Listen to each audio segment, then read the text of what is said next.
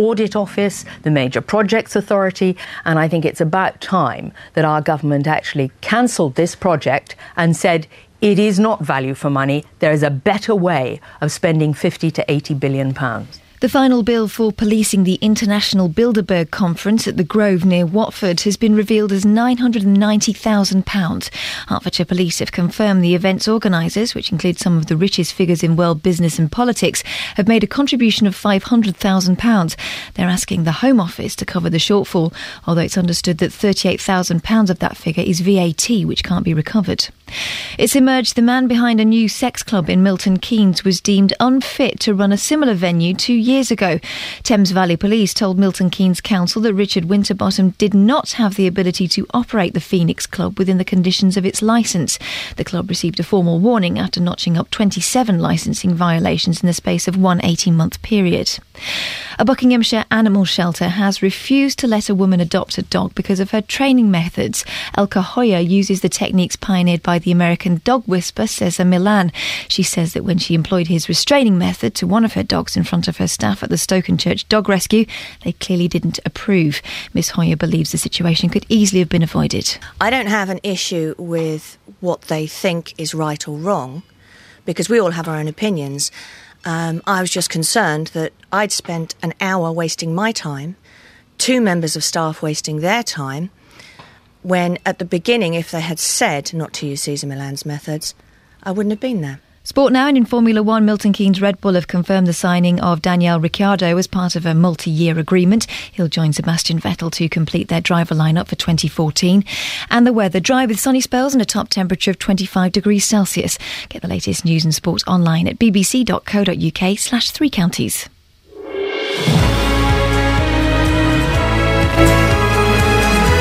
Someone's been fiddling with all my knobs. All my knobs are in the wrong place. Apologies in advance for any technical mishaps. I assume no responsibility. It's not because I'm cat-handed. Can you still say cat-handed? You probably can't. I'm not sure you can. There's probably some disability charity somewhere phoning up BBC Three Counties or Ofcom now to complain. Ah, well, what what can you say these days, huh? Hey, Ron Atkinson. Right, three minutes past six. What do, I think it's Tuesday. It's the 3rd of September. Lots in the show this morning. Are you ready? I'm not sure I am, but we'll have a darn good go at it. Now, as we know, there's still not a great deal of cash sloshing around the UK, but Herts County Council is planning to spend, get this, £350,000 on, on, anybody? 24 new road signs. 24 new road signs. I put it to you, it's a waste of money. And haven't we got enough road signs already? It seems that the man who's running the new sex club in Milton Keynes was deemed unfit to run a similar venue two years ago. That was according to Thames Valley Police. Well, is there anything wrong with sex clubs, really? Aren't we getting our knickers in a twist? Or in an untwist and then removal? And is it okay to pin down a dog if it does something wrong or shock it with an electric collar? Well, that's a technique used by a trainer known as the dog whisperer, but it appears his techniques have stopped a Buckinghamshire woman adopting a new dog. How tough do you need to be when you're training your animals? Facebook.com forward slash BBC3CR. You can send me a text 81333. Start your text 3CR or give me a phone call, please. 08459 455 555. Across beds, Herts, and bucks. This is BBC Three Counties Radio. Now, apropos of, of nothing, just the other week I was driving along and I was thinking to myself, there are too many road signs. I, this is how boring I am. I genuinely had this thought and counted the road signs down the street. There are too many. There are speed um, signs when really you should know the speed of the roads. There are um, uh, signs telling you that there might be cameras ahead. There's a left bend coming up. It's just, just too many signs. Street, the, the, the towns, you're entering this town. Well, 24 new, we're going to get more signs in Hertfordshire. 24 new road traffic signs giving general road safety advice to drivers are being planned in Hertfordshire at a cost of more than £350,000. Nine signs are planned for Hatfield and another nine for Welwyn, with a further six signs expected to be installed in Potters Bar early next year. Each notice costs about 12 grand, uh, 12 grand with a further cost of £3,800 needed for installation. So that's, that's just under 16 grand per sign. I could knock you up a sign for, uh, I could probably do it for 200 quid. And that's, and that, I'm still doing well out of that. Are these signs really necessary? And are they a good use of taxpayers' money? 08459 455 555. Richard Bullen is trustee of the Campaign to Protect Rural England. Richard, what, what do you think about these signs? Are they necessary? I'm not a road uh, safety expert, but the county council does have these people, and it's up to them to ensure that uh, they, these road signs are truly necessary, and that need is demonstrated and evidence based, like everything else. Only evidence, not because you've got the money. We could put a new sign in because you've got the money. No, you must have um, a, a, well a clear um, audit of what is needed, and that audit should include making sure that, that these signs don't proliferate. There always seems to be a pot of money put in a new sign, but no money to maintain existing signs or remove those which are now redundant. So making sure that the signs are appropriate, not only for the need, but for the location where they're going in. We don't want the countryside uh, spoiled by massive gantries displaying pointless information. No, we don't want that. When, when you say necessary, what's your definition of necessary? Well, uh, as you said, uh, it's up to road users to know what the speed limit is. Um, and I may say I know of a, a static road sign showing uh, the speed limit, which is completely obscured by trees. So this maintenance issue is very real. Um, but uh, uh, also on country lanes. Country lanes, as we all know, are often bends followed by straights followed by bends. Now, you can't put a hazard sign up every time there's a bend. It's for road users to anticipate the conditions of the, of the roads. So, uh, again, it's what is necessary without insulting the intelligence of the average driver uh, to protect people to the, to the minimum, but leaving it to the driver to make sure they are driving within the safety of their competence, the road conditions, and the abilities of their vehicle. If I've got it right, these signs are, um, are kind of the signs that can change their message sometimes, yep. and they'll be offering uh, information like "Watch your speed," "Don't drink and drive." Uh, duh, isn't th- those are the most obvious things around, aren't they? Well, perhaps they should say as well. Make sure you've had breakfast before you set out. Yes, useful information. Have you called your mum? All of those kind of things. This is pointless. There is some research which I understand shows that people respond positively to a smiling face. Oh. So there's a road sign I know of on the lane down from Leverstock Green down towards uh, the Langleys and Watford, which shows a smiling face if you're within the speed limit and shows a, a, a, an unsmiling face if you're going too fast. That apparently works because we as humans respond to smiling faces, but it just flashes up 30. So what? I know it's a 30 mile an hour speed limit. I don't need to be told. it is a, a, waste of money. And I know I, we're going to speak to um, the, the, the councillor, later on. He says, "Well, look, we've been given this money. We might as well spend it." But it, it, that seems a crazy way to run things. I don't assume it's automatically a waste of money, but if a road sign goes in, there must be the money to make sure it's maintained. Otherwise, we're going to have redundant sides despoiling our countryside. Richard, thank you very much indeed. Richard Bullen, trustee from the Campaign to Protect Rural England. And he's right, you drive down these country lanes. Hey, guess what? There's probably going to be a bend in the road. If I've got this right, they only put signs up saying there's a bend in the road if I think two people have died there in an accident. I may, I may have got that completely wrong. I'm sure that's the case. If there's two people have died, they'll put a sign up saying there's a bend coming or the sharp turn or something. But a variable sign saying, oh, mind your speed Hey, don't drink and drive. Don't text while driving. Really? You're going to spend just under 16 grand per sign to tell us that? Do road signs make our roads safer? And are there too many of them? I think we could get rid of three quarters of the road signs and it not have any uh, effect on our roads at all. 08459 455 555. 08459 455 555. Give us a call on that. Switch after the Detroit Spinners.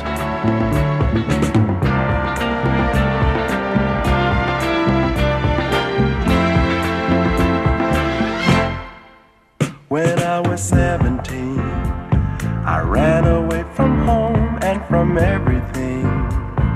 I had ever known. I was sick and tired, living in a town filled with narrow minds and hate.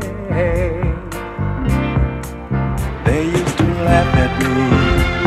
Their children called me names. I would run and hide, feeling so ashamed just for being born.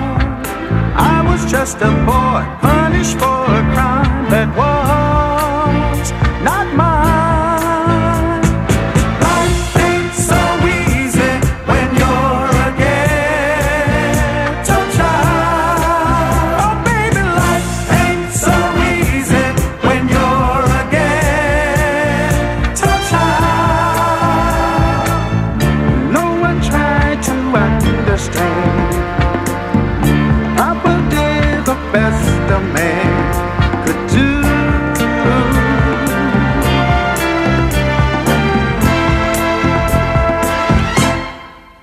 A child reality is paid for by his folks' fancy fairy tale. All bought and sold by those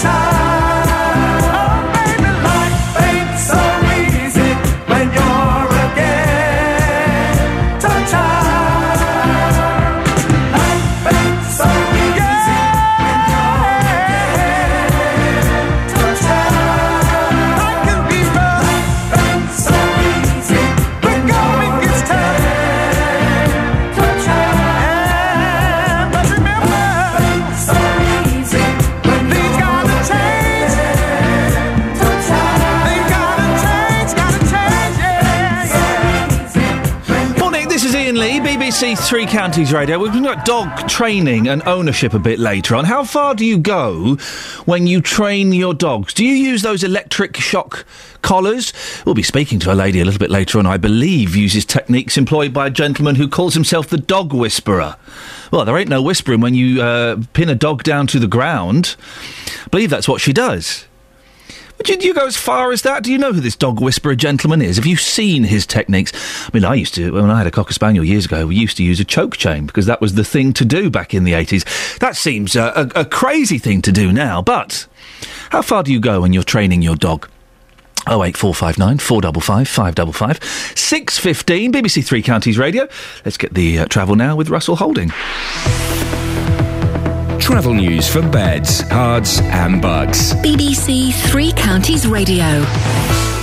Oh, morning, Iain. There is a lane closed on the M1 southbound between junctions 12 and 11, so from Toddington and Flitwick to the A505 Luton and Dunstable turn. It's the inside lane that's closed where someone's broken down. Doesn't look like it's causing too much trouble. See three lanes open past the scene. Uh, speed sensors suggest that uh, most of our other major routes are doing okay. High Street going up into Harpenden uh, looks very slow for a short stretch, though. And on the trains through Stevenage, the East Coast line up to half hour delays after a train broke down between Peterborough and Grantham. Uh, Russell Holding, BBC Three Counties Radio. Thank you, Russell. Right, it's 6.16. Where are we now? Tuesday, the 3rd of September. I'm Iain Lee, and these are your headlines on BBC Three Counties Radio. More than £360,000 is set to be spent on road signs offering safety advice and traffic warnings across Hertfordshire. The final bill for policing the Bilderberg conference at the Grove near Watford has been confirmed as £990,000. In sport, in Formula One, Milton Keynes Red Bull have cons- confirmed the signing of Australian driver, driver Daniel Ricciardo as part of a multi year agreement. Coming up, hear more on the man behind a new sex club in Milton Keynes. He was deemed unfit to run a similar venue two years ago, but he's got the thumbs up, so to speak, now. 08459 455 555. BBC Three Counties Radio.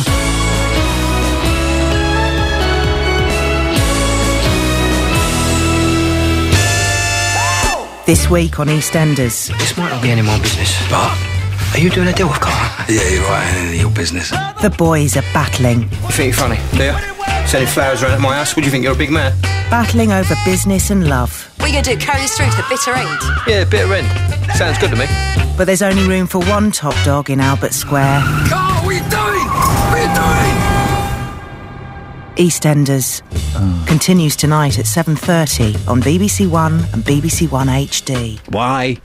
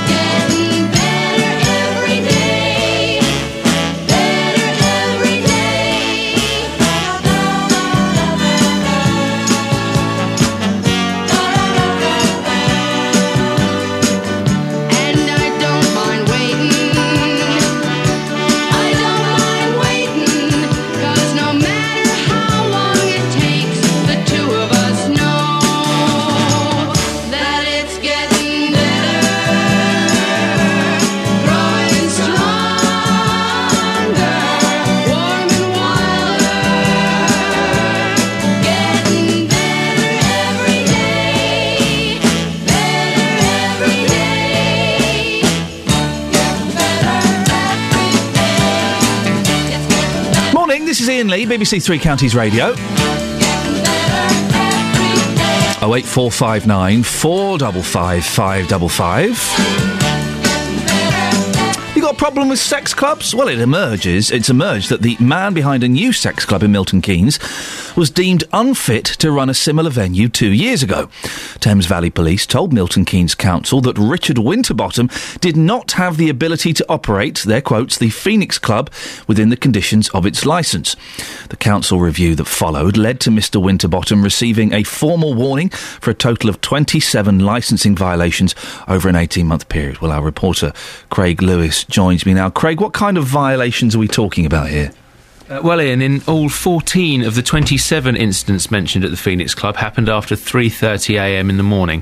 On one occasion, a doorman was caught on CCTV punching a man 15 times. Uh, but that, actually, that was one of the rare times the club's CCTV worked. They've had real trouble with the TV there, uh, CCTV there in the past. A number of other complaints couldn't be fully investigated because the cameras didn't even work properly.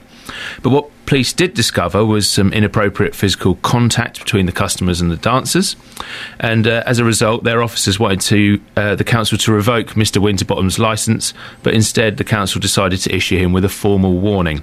They imposed a number of conditions on the club, including making sure the CCTV was compliant and that all regulated activity finished by half three, and the club was closed at four. So, how did his plans for the Winter Gardens get through? It's quite, it's quite a long list of misdemeanours. Yeah, obviously this was two years ago, and uh, when the current application came up, they didn't even really seem to look into these past problems at all. Um, Mr. Winterbottom appri- applied and was granted licensing and planning permission for this new gentlemen's club uh, in August. Um, it's going to feature full nudity, serve alcohol until half four in the morning, and doors will close at five, so actually later than the conditions that were imposed uh, two years ago on, on the Phoenix. Uh, Mr. Winterbottom wants to move into Winter Gardens as, as Phoenix has had to close while the Leisure Plaza in Milton Keynes is refurbished. Uh, the application was actually waived through the licensing process because Milton Keynes Council didn't have any objections. Um, but at the planning stage, it was opposed by businesses such as the Holiday Inn, Argos, and by Central Milton Keynes Town Council, and local councillors even um, objected as well. But the council couldn't find any reason to turn it down on planning grounds, so the application was approved. Did the council not take the previous warning into consideration when, when granting Mr. Winterbottom this new licence? Well, that's an interesting one. I, I spoke to the chairman of the Development Control Panel, which passed the planning side of this application, a chap called Councillor Mick, Mick Legg, uh, after that decision had been made. And he said he, at that time, he had no knowledge of any problems at all at the Phoenix Club, so he didn't even know about this. Uh, he's since told me that that previous warning wouldn't have made any difference at the planning stage, but he thinks it could have been considered at licensing. Uh, the big issue now is that council officers passed that licensing application without even putting it in front of councillors on the licensing committee, and critics of the sex club are calling that undemocratic. Uh, the council itself is happy the 2011 complaint was treated very seriously at the time and was dealt with at that point. Um, and it said it had no subsequent reports of complaints at the club, and that the recent application was approved in consultation with Thames Valley Police. So, what happens now? Well, as I say, critics are angry, but there may be very little they can do. Um, the club has already been given these permissions to go ahead. The council were happy its procedures were followed, um, and it looks like uh, it's going to happen there. What may be interesting is that Milton Keynes Council is set to review its procedures on licensing sexual establishments next year. That might be too late to make any difference here, uh, but they may well decide to introduce new rules that would make it very hard for further sex establishments to make their home in Milton Keynes. And have you managed to speak to Mr. Winterbottom? I've um, contact, tried to contact Mr. Winterbottom and his uh, legal representatives on a number of occasions. They've always declined to comment, and actually on this uh, on this latest occasion, um, I didn't even have a phone call back from them. Craig, thank you very much indeed. That's our reporter, Craig Lewis. Well, th- this kind of. Th- th- let's open this up a little bit, shall we? As you heard there at the end, uh, Craig saying there could be new uh, uh, licensing laws from Milton Keynes Council, uh, which would possibly make it harder for further sex establishments to open up in Milton Keynes. Do we get our knickers in a twist about these sex clubs and these lap dancing clubs? I remember the one in Ampthill, which is, is, is long gone now, and there are all these places. Do we really get too upset about these? Is there any harm in a lap dancing club? A, sex club is slightly misleading. There aren't people in there having intercourse. It's not what it's about. Girls stripping off doing a little bit of a dance. Have you got a problem with that? Do you think it's demeaning and it's, it's vulgar and we're better than that? If, it, if it's done behind closed doors, everyone's willing and compliant, is there a problem? 08459 455 555.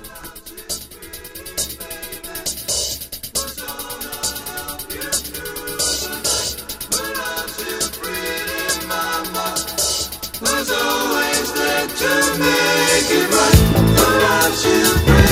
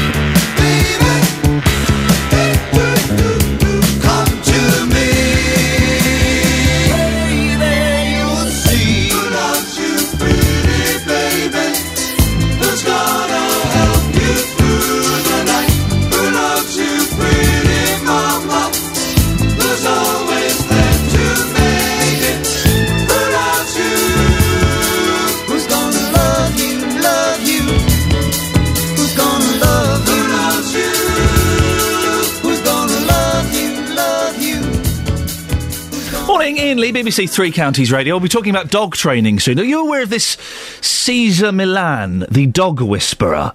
Well, I don't think it's necessarily whispering he does when he's pinning the dogs to the ground.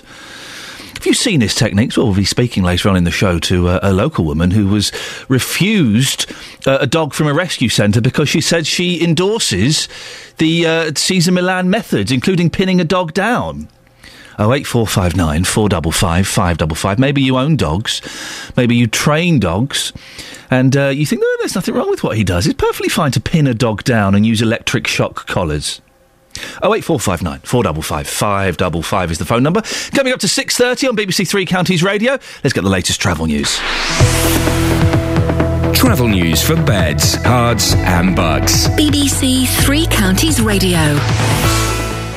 Well, the M1's still got a lane closed Iain southbound, junction 12 down to 11 from Toddington and Flitwick down to the A505 Luton and Dunstable turn terminal. Someone's broken down. Doesn't look like it's causing any delays, to be honest. The M25, uh, not bad, looks very slow for a very short stretch by the looks of things uh, on the anti clockwise side, just around junction 19. Uh, speed sensors picking up some delays on the High Street North in Dunstable. The A5, just slow northbound for a short stretch as you head up from the A505 towards the Houghton Regis turn. It's all clear by the time you get there. Uh, Lytton Way and Stevenage looking very slow north up towards Fairlands Way. And on the trains at Stevenage, there are delays of up to half an hour to East Coast services after a train broke down between Peterborough and Grantham. Russell Holding, BBC Three Counties Radio. Thank you, Russell. Six thirty. Let's get the news and sport now with Catherine Boyle. Across beds, Herts, and bugs. This is BBC Three Counties Radio. Good morning. The headlines More than £360,000 is set to be spent on signs offering safety advice and traffic warnings across Hertfordshire. The final bill for policing the Bilderberg conference at the Grove near Watford has been confirmed at £990,000. And it's emerged that the man behind a new strip club in Milton Keynes was deemed unfit to run a similar venue two years ago. Three Counties Sports. BBC Three Counties Radio. Marwan Fellaini is a Manchester United player. The Belgian midfielder has signed for £27.5 million from Everton and rejoins his old manager David Moyes at Old Trafford. Luis Saha played for both clubs and thinks Fellaini is a perfect fit for United. Fellaini was uh, the player to get because uh, his physicality and uh, the way he can as well help uh, up front, you know, in in different positions. Definitely uh, some someone who can uh, definitely help uh, the, the side, and especially in Champions League.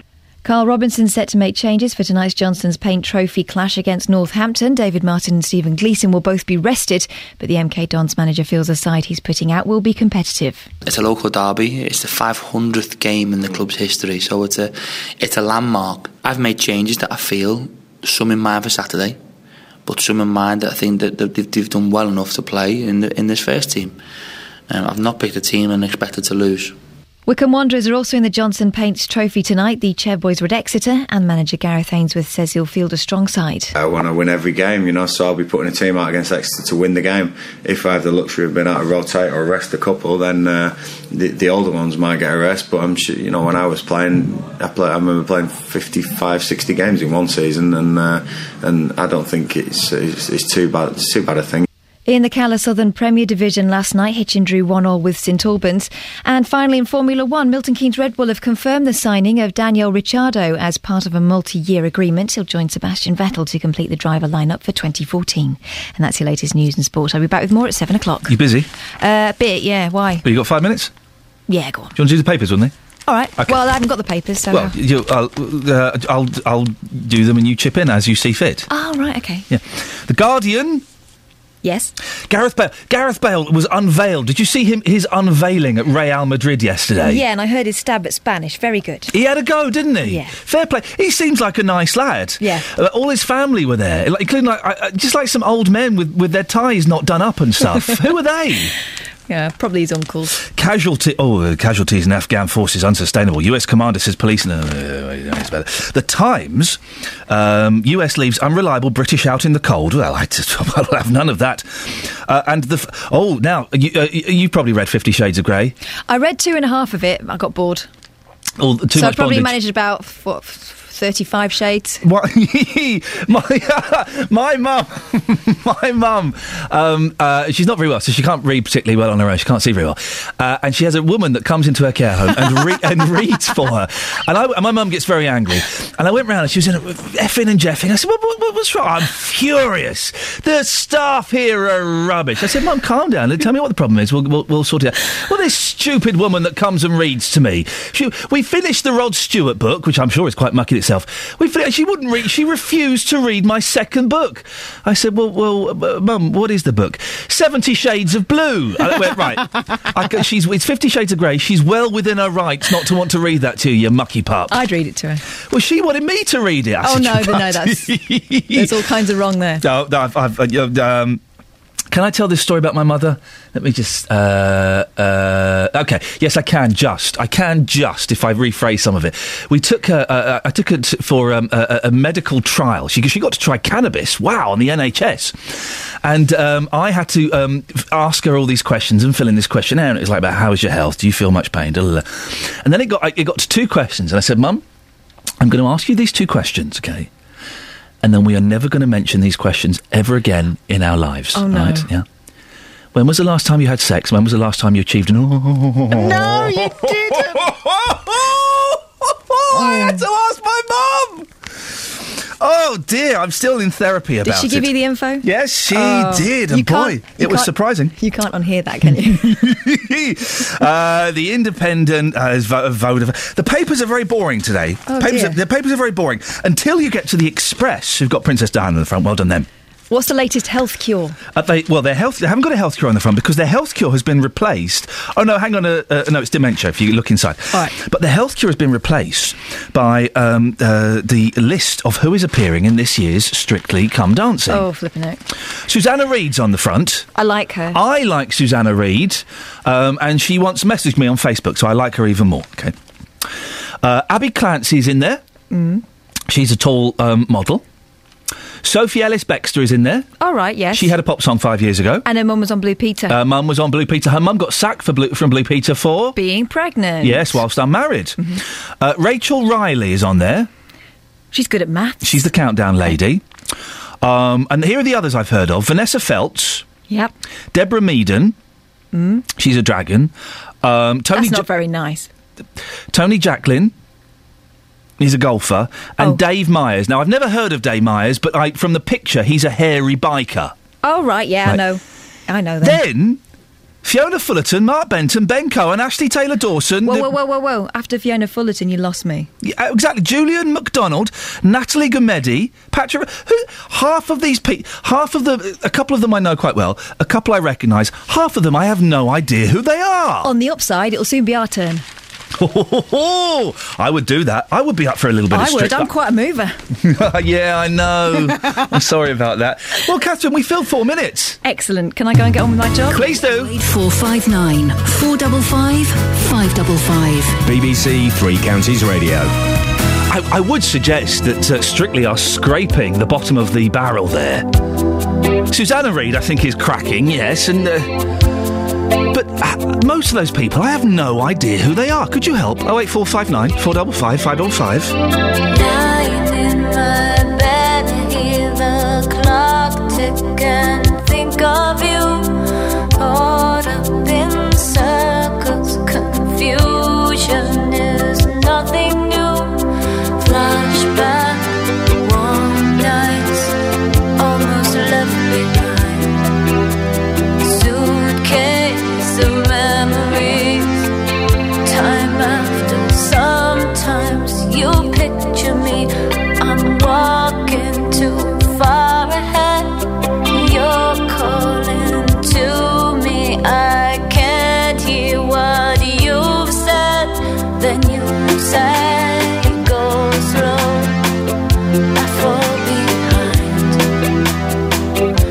Second hand unwind.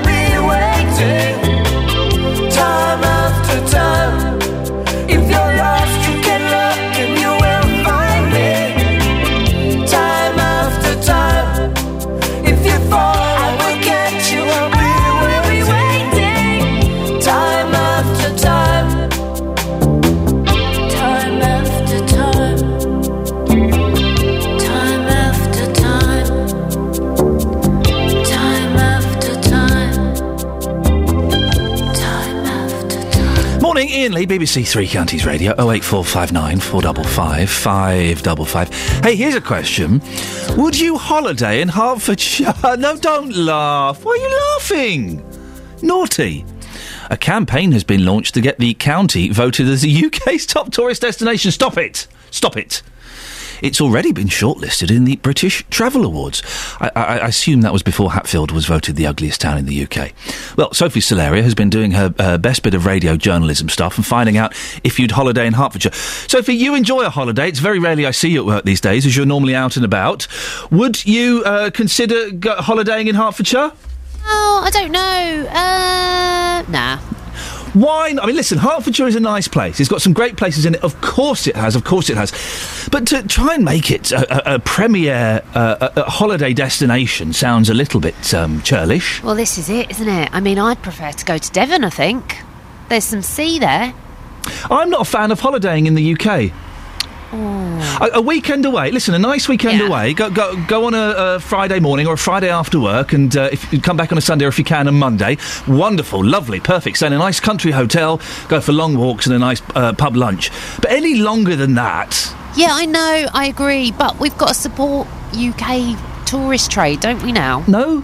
Oh, yeah, I think we have to. do now. we? Is Yeah, that the, is that the it's official BBC line? Mandatory, mandatory. Oh, in yeah. that case, if it's the BBC line, then I wholeheartedly support it. You've been talking to people, haven't you? Yeah, nobody really wants to go to Hertfordshire either, Iain. Oh. Listen. Would you holiday in Hertfordshire? No.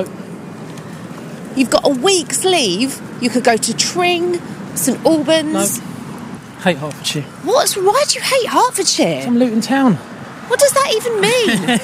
I support Luton Town. I hate Hertfordshire. I live in Watford, so obviously, if I think of going anywhere, it has to be somewhere different. but if you live in Watford, wouldn't you want to hang out there? Not as a holiday, you know. Obviously, you wouldn't go on a holiday where you live. Would you ever go on holiday in Hertfordshire? I mean, for the day or for you talking about the weekend? Oh, I'm talking for the whole week, maybe even two weeks. Two weeks? Yeah, I probably wouldn't stay in the same place, but maybe in the car and just sort of find different locations and stay in bed and breakfasts or see different attractions. But I'm from Australia, so someone from overseas who lives here now can see a lot of um, things locally. People need to be a bit more content with what's around them. No way. What don't you like about Hertfordshire? Well, the way how people get treated around here, you know, there's a lot of guys who, girl guys and like, women who are just on the street, homeless all the time. We don't look after our, our poor and needy. All the shops are closing down everywhere. You know, the recession is hit really hard. Oh, you're making me feel really depressed this morning. Oh no, it's not good. what, about, what about somewhere like St Albans? That's really pretty. yeah, St Albans is nice. But you wouldn't spend a week there? Nah, I wouldn't. I'd rather go somewhere else. Well, I think there are homelessness, you know, but even if you go, uh, where I was on holiday in Zakynthos recently, and there, there were beggars there, so that, that's pretty much a worldwide problem. But that gentleman who doesn't like Hertfordshire because he supports Luton Town, is, I know. Is, is the county of Hertfordshire a direct I don't get it. nemesis of that football club? Nobody wants to go to Hertford. Exactly, that's exactly what I said. What is your problem? He just walked away. Right, Celeria, SS, uh, your uh, job this morning is to find one person who would happily uh, spend a week's holiday in Hertfordshire. In one place, a whole week. A whole. I mean, they can tour around Hertfordshire if they want, but a week's holiday in Hertfordshire. Can you do it? I don't know. All right, I'll try. Can I go to Hertfordshire to do it? Can you holiday in your own county? Yes, I suppose you can. Go wherever you need to go, Sophie. Just get them. I'm going to do it. Thank you very much indeed. If that's you, if you're thinking that uh, those people speaking to Sophie were giving it a bad rap, 08459 455 555, would you holiday in Hertfordshire? I, I listen, there are places in Hertfordshire I'd spend a nice weekend, as I've said, but a whole week? Oh no, I think I'll, go- I'll go to uh, to France or Italy or something. Oh 08459 455 555. It's 6.45. Let's get the latest travel now. Travel news for beds, Herts, and Bucks. BBC Three Counties Radio.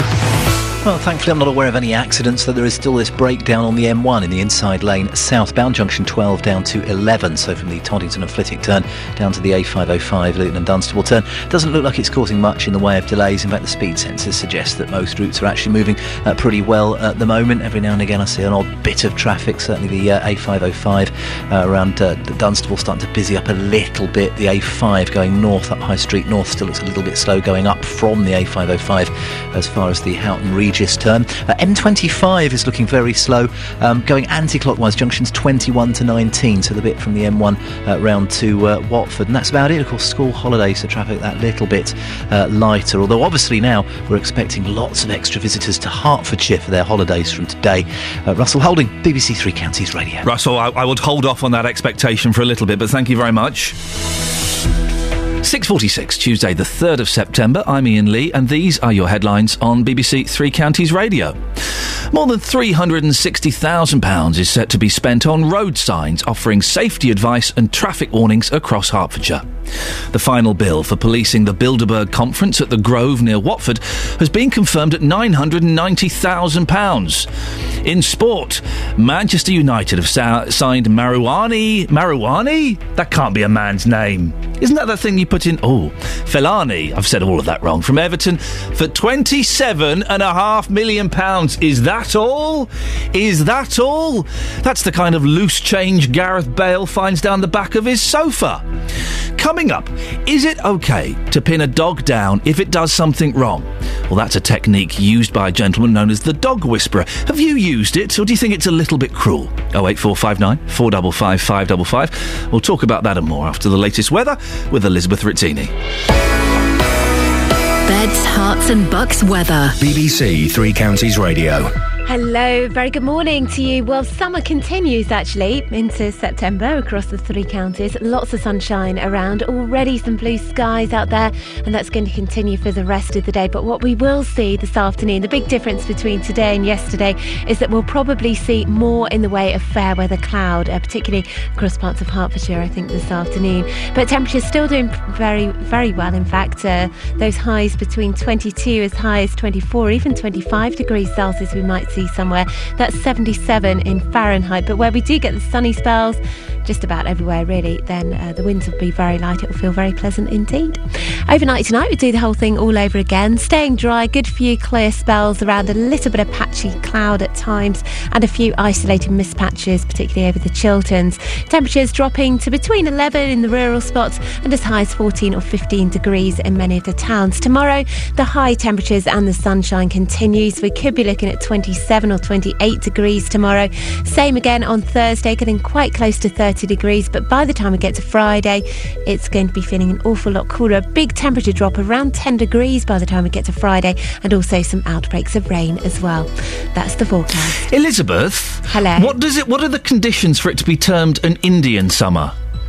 Uh, well, usually it's a little bit later on, so it would be in autumn, but we usually say that it's an Indian summer once it's already been cold, as it were. So Oh. October, sort of. So it gets cold and then it gets warm again, and it has to be because we're in autumn now, aren't we? Yeah, I don't think there's an official definition. Yeah, autumn. We're in the meteorological autumn at the moment because that starts at, on the first of September, but we're not yet in the astronomical autumn because we haven't seen the equinox What? yet. That will Oh, happen in sort of middle end of the month, won't it? It's complicated. Elizabeth, thank you very much indeed. I think there is an official definition of what an Indian summer is. 08459 455 555. Every weekday morning from 9, The JVS Show. Uh, You just can't carry on with life. It, I mean, it's just awful.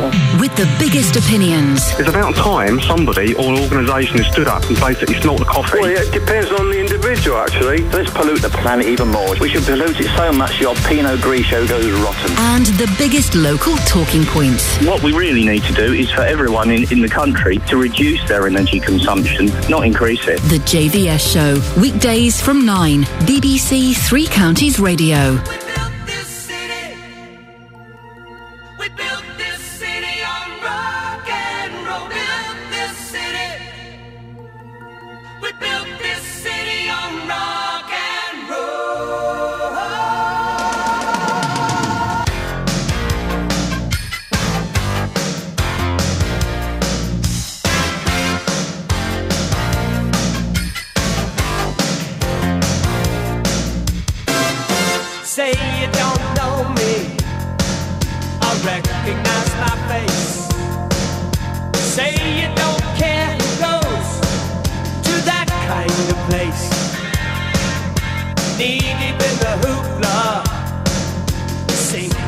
Your fight.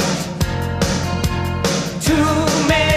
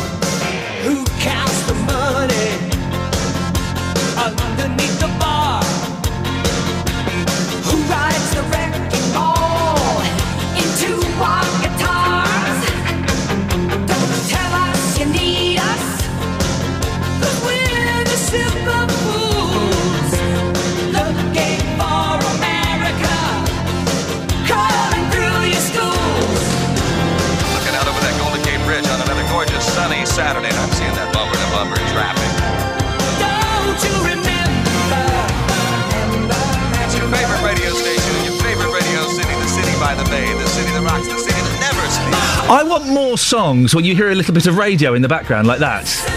I want more. So there's a um, a Slade song, isn't there? Radio Wall of Sound, which is surprisingly a good song. Considering it's an 80s Slade song, and that has radio in the background. I like hearing a bit of. And you're listening to the latest coming up on the. There's a Kiss song that d- does it, the uh, album version of Detroit Rock City. And you're listening to the latest hits from KJR. Just makes me feel excited. Unlike lacks of symmetry that really make my OCD kick in. Hey, a bucket. Hey, is that how you start a news story on the BBC? Is that is that what Victoria Derbyshire or Stephen Nolan would do on Five Live? Hey, here's a story. A Buckinghamshire woman who uses a controversial form of dog training pioneered by the TV dog whisperer Cesar Millan has been told she will not be allowed to adopt a dog from a rehoming centre in the county. Elka Hoyer was visiting Stokenchurch Dog Rescue with her five other dogs. She had to restrain one of them after it became aggressive towards the dog she was hoping to adopt. Well, our reporter Richard Williams has been to meet Elka at her home in Buckinghamshire. Crikey, so many dogs. Elka, good to meet you. Who are the four dogs who've come to greet us? Coco, Sky, Chewy, and Lexi. You approached Stokenchurch to adopt a dog. What was the process from there? We went in and we looked at the dogs and we chose two that we liked. And we went up for the mixed meet a few days later. We introduced my dogs one by one. Once we got to the stage of all the dogs off the lead except for Piglet, two of my dogs went to have a go at it. So I had to stop those two. So we just, my son and I, we took a dog each and put them on the side with the uh, Cesar Millan neck, neck bite. Lexi, come here. Lexi, you actually got from Stokenchurch. Oh, yes, I got her a year and a half ago. So give us an example of what you would do with Sky here then. Okay, so well, Sky's sitting down nicely and she's not in a red zone situation. A red zone case is when a dog is unable to hear, see anything else except the target of its attack. I just push her down gently. Good girl. Lie down. Good girl. There you are. There you are, girl. That's all it is. You put your fingers there on the side of the neck. There's no pain or anything there. And done. And when would you use that method? Only in a situation where it's very dangerous, where you think your dog's going to attack somebody else. It doesn't hurt the dog at all, and it's not painful at all. It just says to the dog, You can't behave like this, I don't accept that behaviour. I was told that they did not like the fact that I pinned the dog down, and I said that's Cesar Millan's method, and I use it with the pack when they're in a red zone case. And um, she said she didn't like that, and the, the rescue don't condone it, which is fair enough. I then asked her, So are you telling me that if I use Cesar Millan's methods, then I can't adopt a dog from you? And she said, Yes. The Cesar Millan method, though, has come in for quite a bit of criticism. Why is that? I think because in, in his first episodes, um, he was taking red zone cases and trying to use methods that use dog psychology and dog behaviour. Just use choke chains, light kicks to the abdomen, potential use of electric shock as well. These are things which, at the point when they're administered to a dog, they could cause some distress or pain. Is that right? It depends on the on the case. I, I personally wouldn't use the um, the choke chain with the claws facing in, or the electric shock. Um, but So, to be clear, then, you, it's only elements of Cesar Millan's methods that you adhere to, not is it a total? Yes, I don't have red zone cases. I don't have an issue with what they think is right or wrong, because we all have our own opinions. Um, I was just concerned that I'd spent an hour wasting my time, two members of staff wasting their time, when at the beginning, if they had said not to use Cesar Millan's methods, I wouldn't have been there. What would you like to see Stokenchurch Dog Rescue do? Well, I have the greatest respect for them and what they're doing, and I would urge anybody to go and adopt a dog there. I would just like them to make it very clear on their website and when people go up to adopt that they don't accept Cesar Millan's methods. It's as simple as that. That's all I'm asking is tell people. And then they'll know that they can't get a dog from you. Well, we uh, did contact Stokenchurch Dog Rescue yesterday uh, for an interview or statement, but they didn't get back to us despite a number of messages left. And later on in the show, we'll hear from Elka herself, and we'll also speak to a dog trainer from Hertfordshire. We've got a text about uh, Cesar Millan, which we shall read a little bit later on, as it's quite lengthy, but worth uh, reading in its entirety, I think. What do you think about those dog training methods? Bit harsh? Or fair enough. Oh eight four five nine four double five five double five. And was the dog rescue centre correct to refuse Elka one of their rescue dogs? Travel news for beds, cards, and bugs. BBC Three Counties Radio.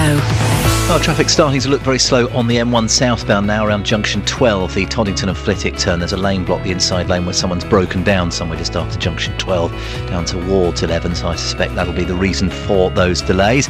M25 is very slow anti clockwise, junctions 21 to 19. That's from the M1 uh, round to the Watford turn. In fact, further down the M1, it's starting to queue towards junction 4 near Elstree now as well. That looking uh, very slow along that stretch. The speed sensors, though, suggest that other local routes are doing okay. Of course, the school holidays still uh, at the moment. Russell Holding, BBC Three Counties Radio.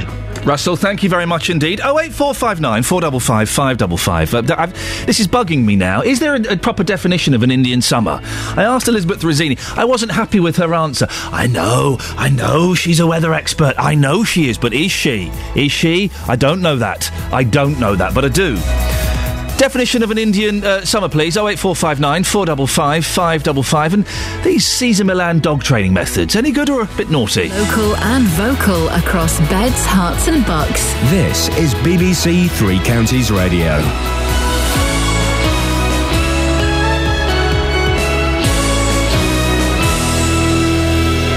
Good morning, it's seven o'clock. The headlines hundreds of thousands spent on road signs in Hertfordshire, Bilderberg bill more than £900,000, and dog trainers' methods too brutal for Bucks Rehoming Centre. BBC Three Counties Radio. The Campaign for the Protection of Rural England is criticising the decision to spend £360,000 on traffic information signs in Hertfordshire.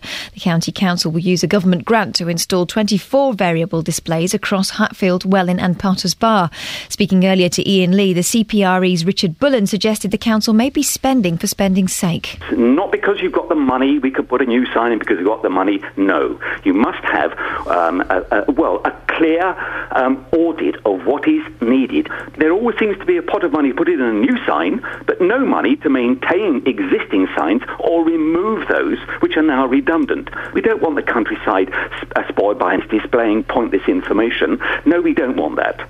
The final bill for policing the International Bilderberg Conference at the Grove near Watford has been revealed. Here's more from Lorna Hankin. Hertfordshire Police have confirmed the cost came to £990,000. £500,000 was contributed by the organisers of the event. They are asking the Home Office now to cover the shortfall, although it's understood that £38,000 is in VAT, which they can't recover. It's emerged the man behind a new strip club in Milton Keynes was deemed unfit to run a similar venue two years ago. Thames Valley Police told Milton Keynes Council that Richard Winterbottom did not have the ability to operate the Phoenix Club within the conditions of its licence. The club received a formal warning after notching up 27 licensing violations in the space of one 18 month period. Police are appealing for witnesses to an assault in Stevenage, which has left a man with serious head injuries. The 42 year old was attacked in the early hours of Saturday morning as he used an underpass near the Coach and Horses pub on the High Street. A Buckinghamshire animal shelter has refused to let a woman adopt a dog because of her training methods. Helka Hoyer uses the techniques pioneered by the American dog whisperer Cesar Millan. She says that when she employed his restraining method on one of her dogs in front of staff at the Stokenchurch Dog Rescue, they clearly didn't approve, and she believes the situation could easily have been avoided. I don't have an issue with what they think is right or wrong because we all have our own opinions. Um, I was just concerned that I'd spent an hour wasting my time, two members of staff wasting their time, when at the beginning, if they had said not to use Cesar Millan's methods, I wouldn't have been there. In sport, in Formula One, Milton Keynes Red Bull have confirmed the signing of the Australian di- driver Daniel Ricciardo as part of a multi year agreement. And the weather dry with sunny spells and a top temperature of 25 degrees Celsius. That's 77 Fahrenheit. Get the latest news and sport online at bbc.co.uk slash three counties. I've just wasted an hour of my time. I'm not complaining. And an hour of yours. Are you complaining? Morning, this is Iain Lee, BBC Three Counties Radio. It's three minutes past seven on Tuesday, the 3rd of September. Don't panic, mums and dads. Don't panic. They go back tomorrow. Oh, yes. Oh, yes, they go back. Life continues, resumes where it ended. Looking forward to that, getting rid of them, sending them back. Yes, you are. Of course you are. Lots coming up on the show this morning, including, well, there's not a lot of money, is there, going around in the UK at the moment, but Herts County Council is planning to spend more than £350,000 on how many new road signs? How many? I'll tell you in a minute. You'll be shocked, I think.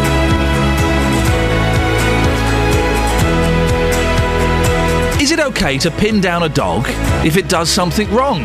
Well, that's a technique used by the trainer known as the dog whisperer. But as you heard in Catherine's bulletin, his techniques have stopped a Buckinghamshire woman adopting a new dog.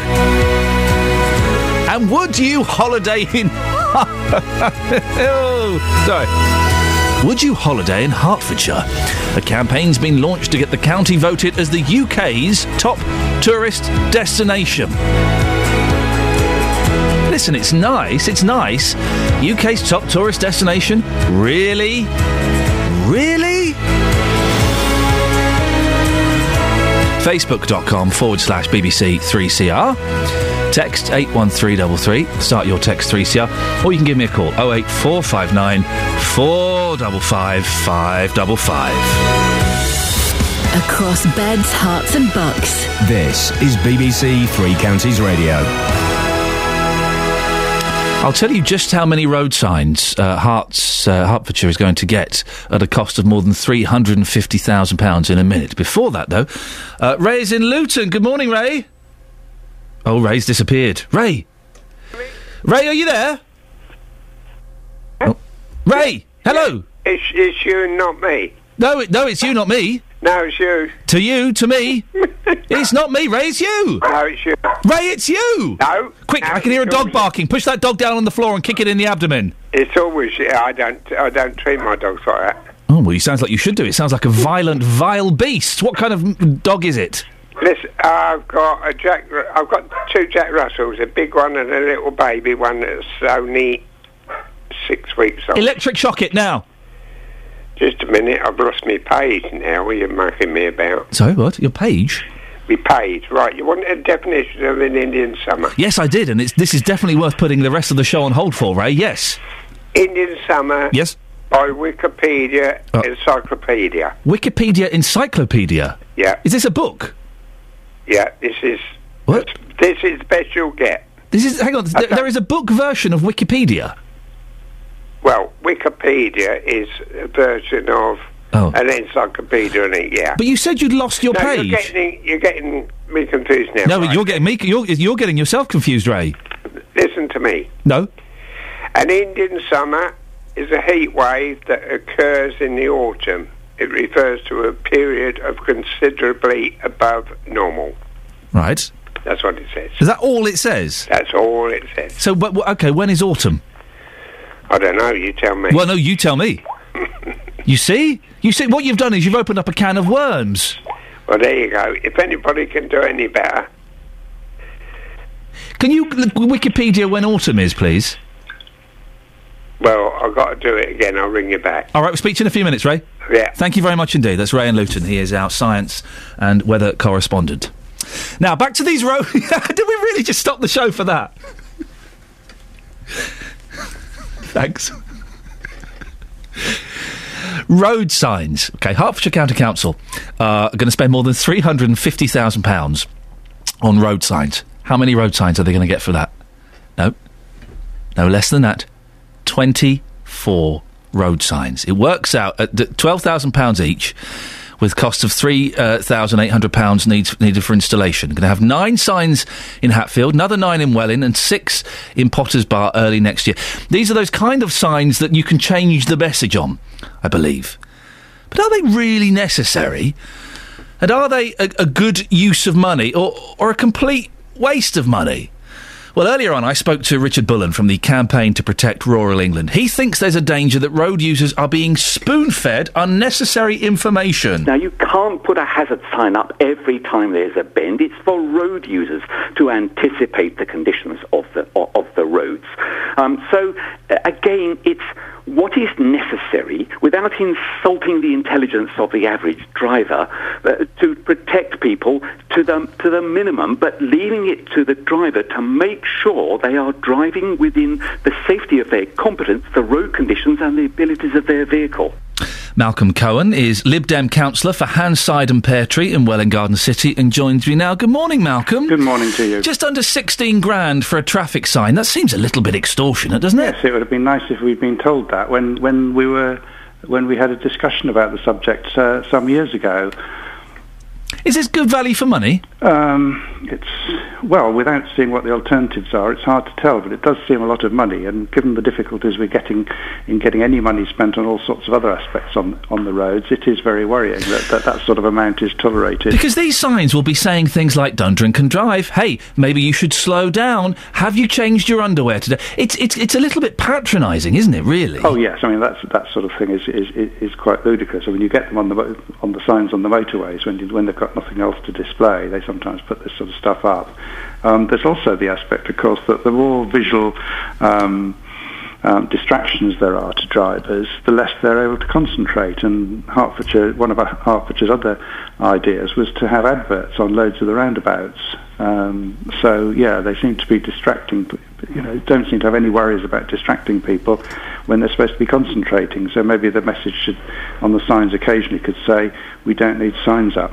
Ignore this sign. Three hundred and fifty thousand pounds. A lot of money when money, as we all know, is is short at the moment. Where's it coming from?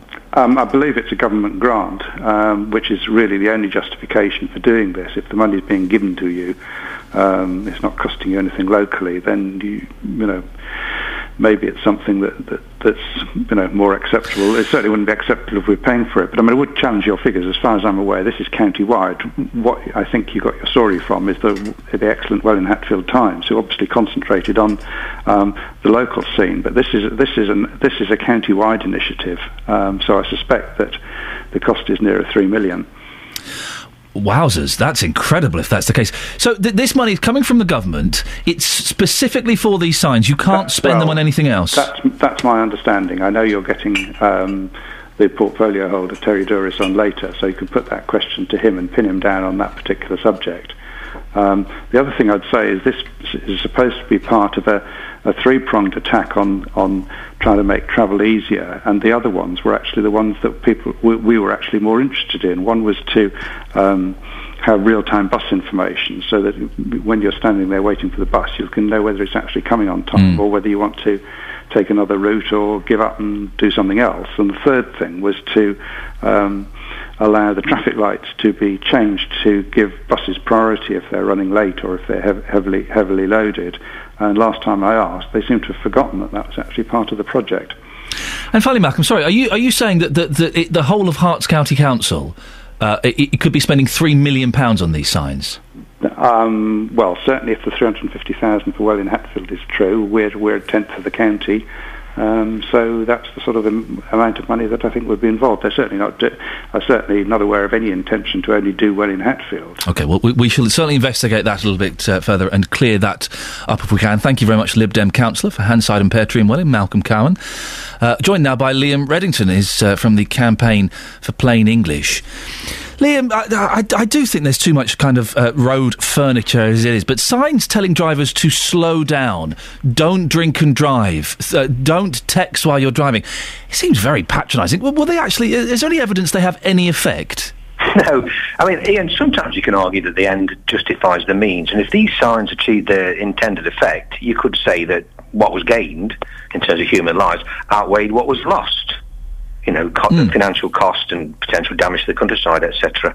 But as I understand it, Iain, they're insipid, bland little notice boards that really at considerable cost, not likely to, to take anybody's attention. Apart from the one in "Have you changed your underwear?" and I was impressed with that one. Yes, well, that's that. that I, I have to just clarify. That was my own suggestion, dear listener. Oh, I thought it was. I thought it was. Herts County Council are welcome to use it if they want. But it, we we see so many signs now. Yes, we've we we've, do. we've become blind to a lot of them, haven't we? Yeah, yeah, especially signs like that. I mean, if you're going to have a sign, the writing on it must be fit for purpose and audience.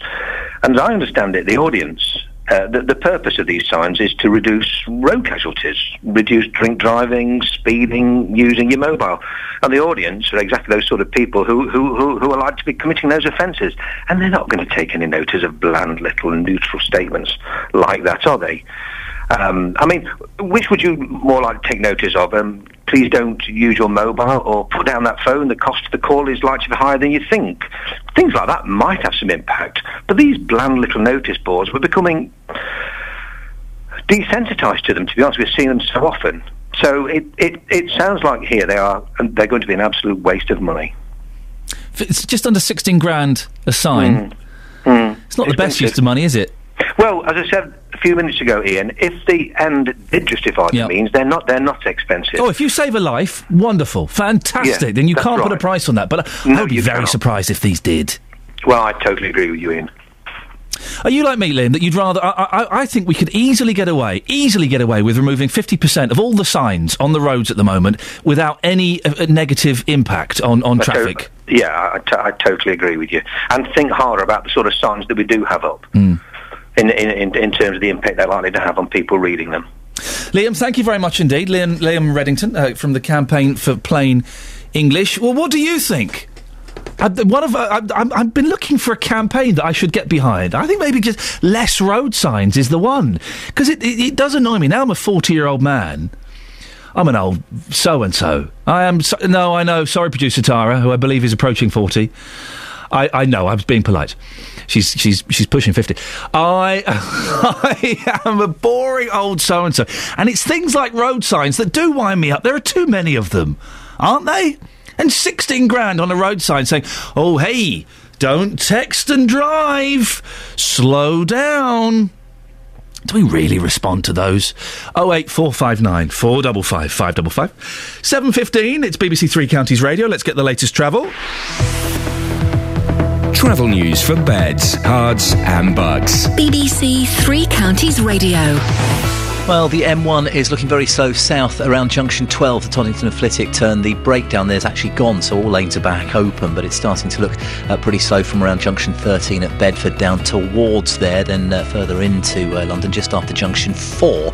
I mentioned a bit earlier I could see a short stretch that looked very slow uh, near Elstree. It turns out there was an accident there, very quickly moved to the hard shoulder, but that's what's caused those delays. Various bits of the M25 are beginning to busy up a little bit now, uh, Iain, especially on the anti-clockwise side. It's very slow from around junction 21, just before junction 21, the M1 uh, round to 19 at Watford. The A1 starting to look pretty slow uh, coming towards London in the Stevenage area, and there's a short queue north approaching uh, the Black Cat roundabout. The A505 looks very slow for a short stretch on Offley Road uh, going into Hitchin. Russell Holding, BBC Three Counties Radio. Russell, thank you very much. Right, 7.16. It's Tuesday, the 3rd of September. I'm Iain Lee, and these are your headlines on BBC Three Counties Radio. The campaign for the protection of rural England is criticising the decision to spend £360,000 on traffic information signs in Hertfordshire. It's been confirmed that the final bill for policing the International Bilderberg Conference at the Grove near Watford reached £990,000. In sport, Roger Federer lost in the fourth round of the US Open tennis in New York, beaten in straight sets by Spain's Tommy Robredo.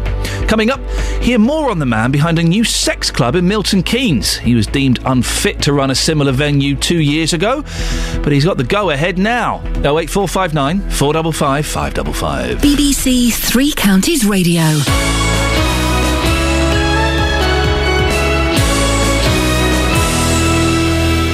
Every weekday from 12, Nick Coffer brings you. We're talking antiques and collectibles. It doesn't have to be old things. These anxieties that you have, when you get rid of this first one, you'll find that all these other things that you're talking about can fall into place. Nick Coffer. We've had some great music today. The Beatles, ABBA, Smokey Robinson, Adele, Pink Floyd. Nick Coffer. I am wearing bright purple jeans. Weekdays from 12 on BBC Three Counties Radio.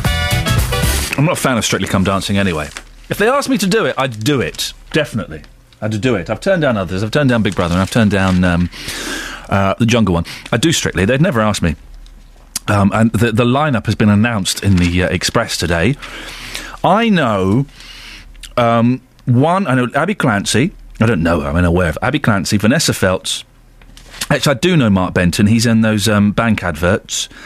Um, um, I know Susanna Reid and Sophie Ellis-Bextor. I know five by looking at them. Okay.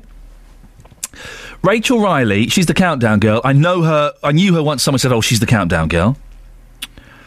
Fiona Fullerton rings a bell, but I don't know. That Dave Myers, I recognised from his face. He's one of the fat bikers. The big fat. Are they called big fat bikers? Big fat sweaty bikers. Big fat hairy bikers. Deborah Meaden. But there are so there are so many people here. That took you a long time. It's coffee. Uh, uh, thanks very much. Oh, you forgot this. Oh! You're welcome. Um, but I don't know who most. Ben Cohen, no idea. Ashley Taylor Dawson, who? Patrick Robinson, Tony Jacklin, Julien Macdonald, and Natalie Gumede. Who are these people? If you know who those people are, could you give me a call? 08459 455 555. We're still waiting for Ray to call back as well with uh, an update on when autumn starts. Uh, oh, road signs, Pete. Hi, um, Are there too many road signs, Pete? There is probably too many road signs, but the type of road sign you're talking about this morning, they're an absolute godsend. These were the, the ones that can't, you can change the message a little bit, and, and it says Yeah, "Don't drink I- and I- I drive." don't, I don't think they really display the silly little messages you're talking about. They've got them around Northampton, round the ring road and on the approach roads, and they display information like road closures, road works, where there's possibly delays. Um, for instance, down near the railway station in Northampton, there's two lanes in each direction, one of which is closed. Um, and for delivery drivers, if you see that, you know, to avoid the area, you know, they're, they're just a godsend. So you fi- now listen. If they are uh, displaying that kind of information and they are placed in the correct, you know, the correct venue where they, they can be helpful, then that definitely is useful. You've not seen them uh, because I have seen these signs that say you're, you're doing 28 miles an hour, well done, or you're doing 33 miles an hour, slow down. I think I think those sorts of signs they're, they're good as well because it makes people slow down. It makes them realise that they are going too fast. Why not just the thing I always think with those signs? Why not just put a camera up there? For making a few quid instead of just saying you're going 34 miles an hour in a 30. Snap, you get your photo taken, you get fined. Well, you could do that as well, yeah. Yeah. I think they do. They do have some of those signs um, with cameras attached.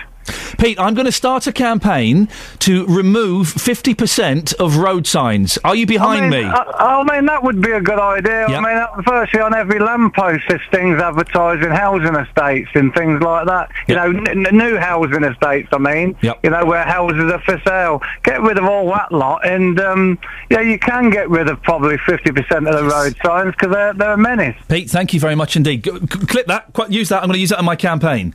Pete says road signs are a menace. Kind of, if you twist it a little bit. This is my, I'm, I'm starting the campaign. Let's get rid of 50% of road signs. We do not need them. Dennis and Dunstable, you joining me? Are you in? Are you in in my campaign to get rid of road signs? Put a big one up. Don't drive. Sorry? I put a big sign up saying don't drive. Yeah, no, I think you've misunderstood it. The campaign, Dennis, is to get rid of 50% of road signs. Yeah, well, if you put that up, you get 50% of the drivers not doing in the first. I don't know. Again, you've misunderstood it, uh, Dennis. Yes.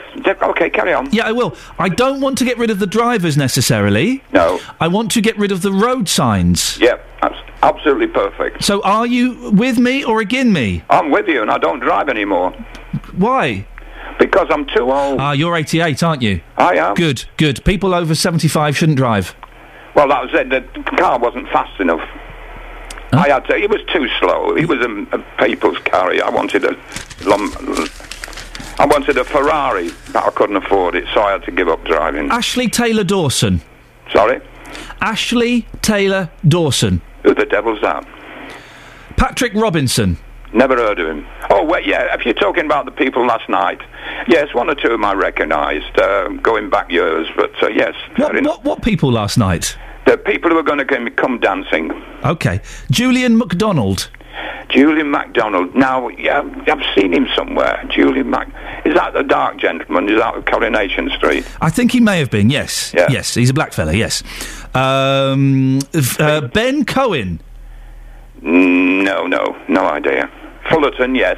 Yes. The young lady, she was in one of the 007 films. She was in the one of the 007 films. You're Yeah, good, you lovely, know. young, lovely young lady. Oh, hang on a second. Colin, yeah, Colin in Dunstable. Morning, Colin. Good morning. Colin, you know who um, uh, Ben Cohen is? Yeah, rugby union player for Oh, England. he's a rugby- And Northampton. Is he any good?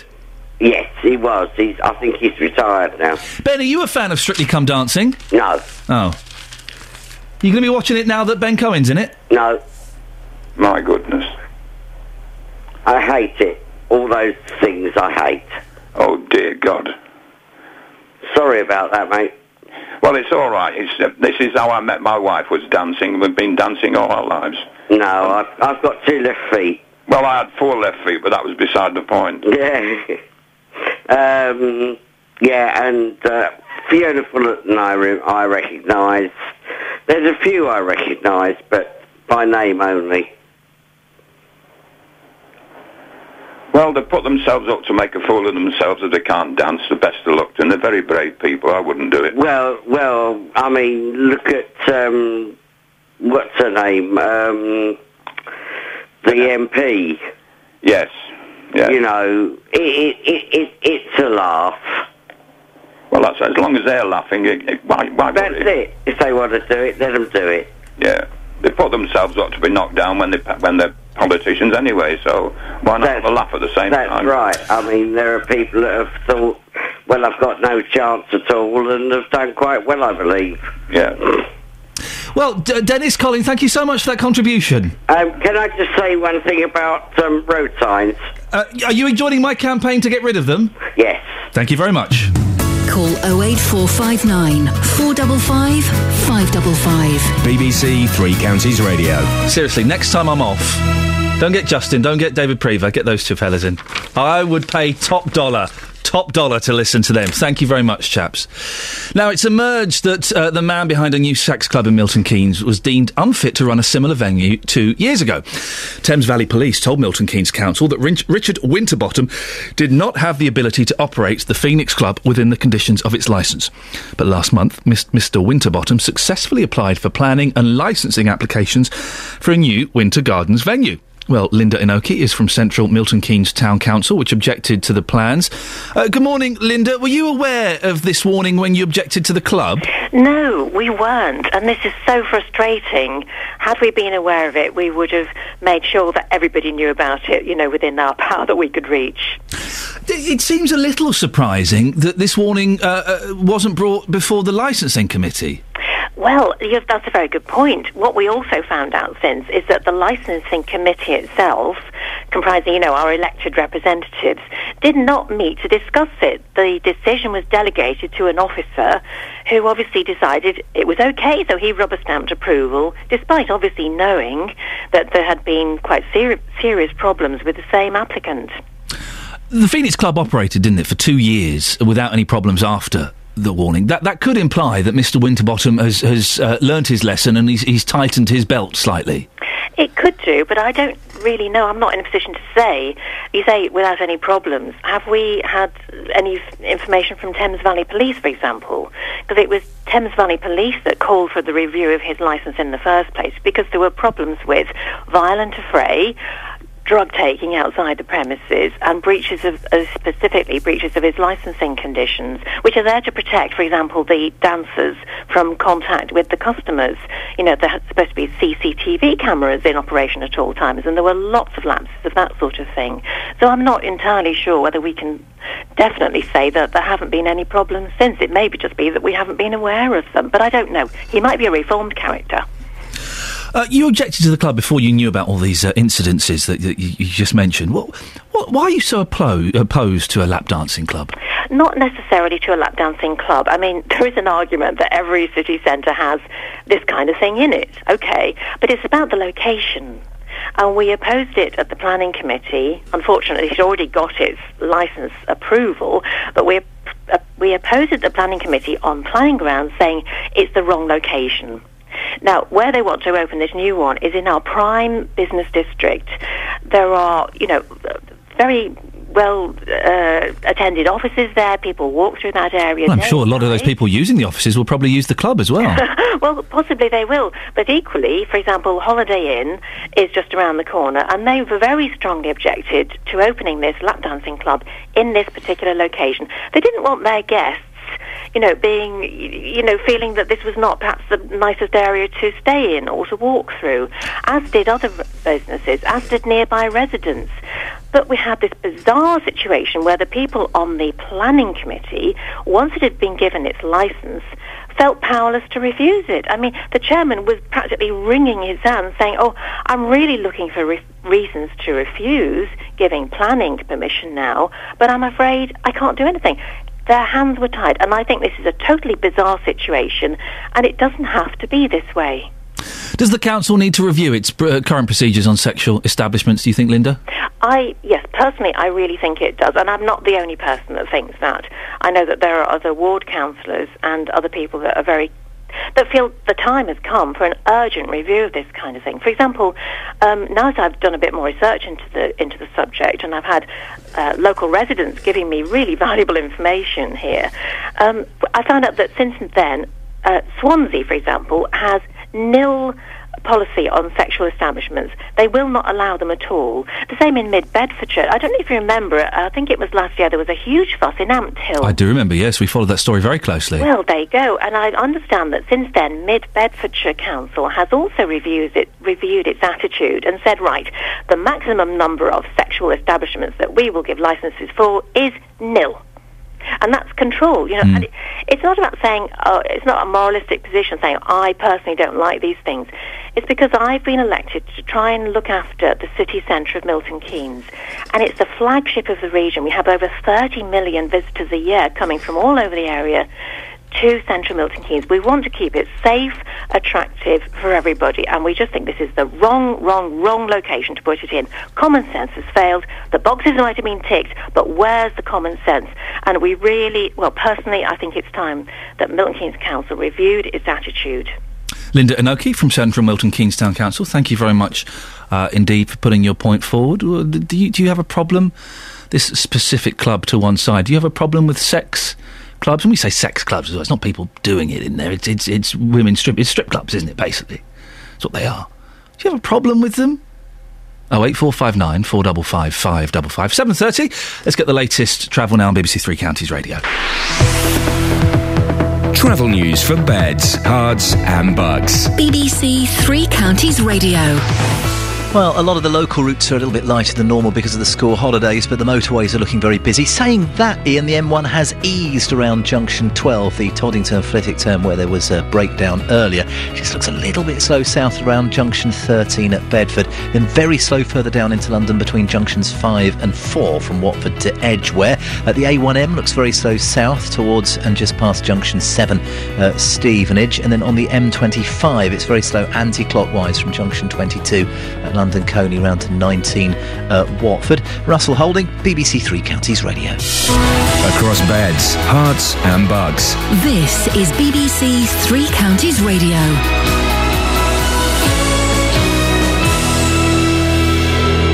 With the 7:30 headlines. I'm Catherine Boyle. The campaign for the protection of rural England is criticising the decision to spend 360,000 pounds on traffic information signs in Hertfordshire.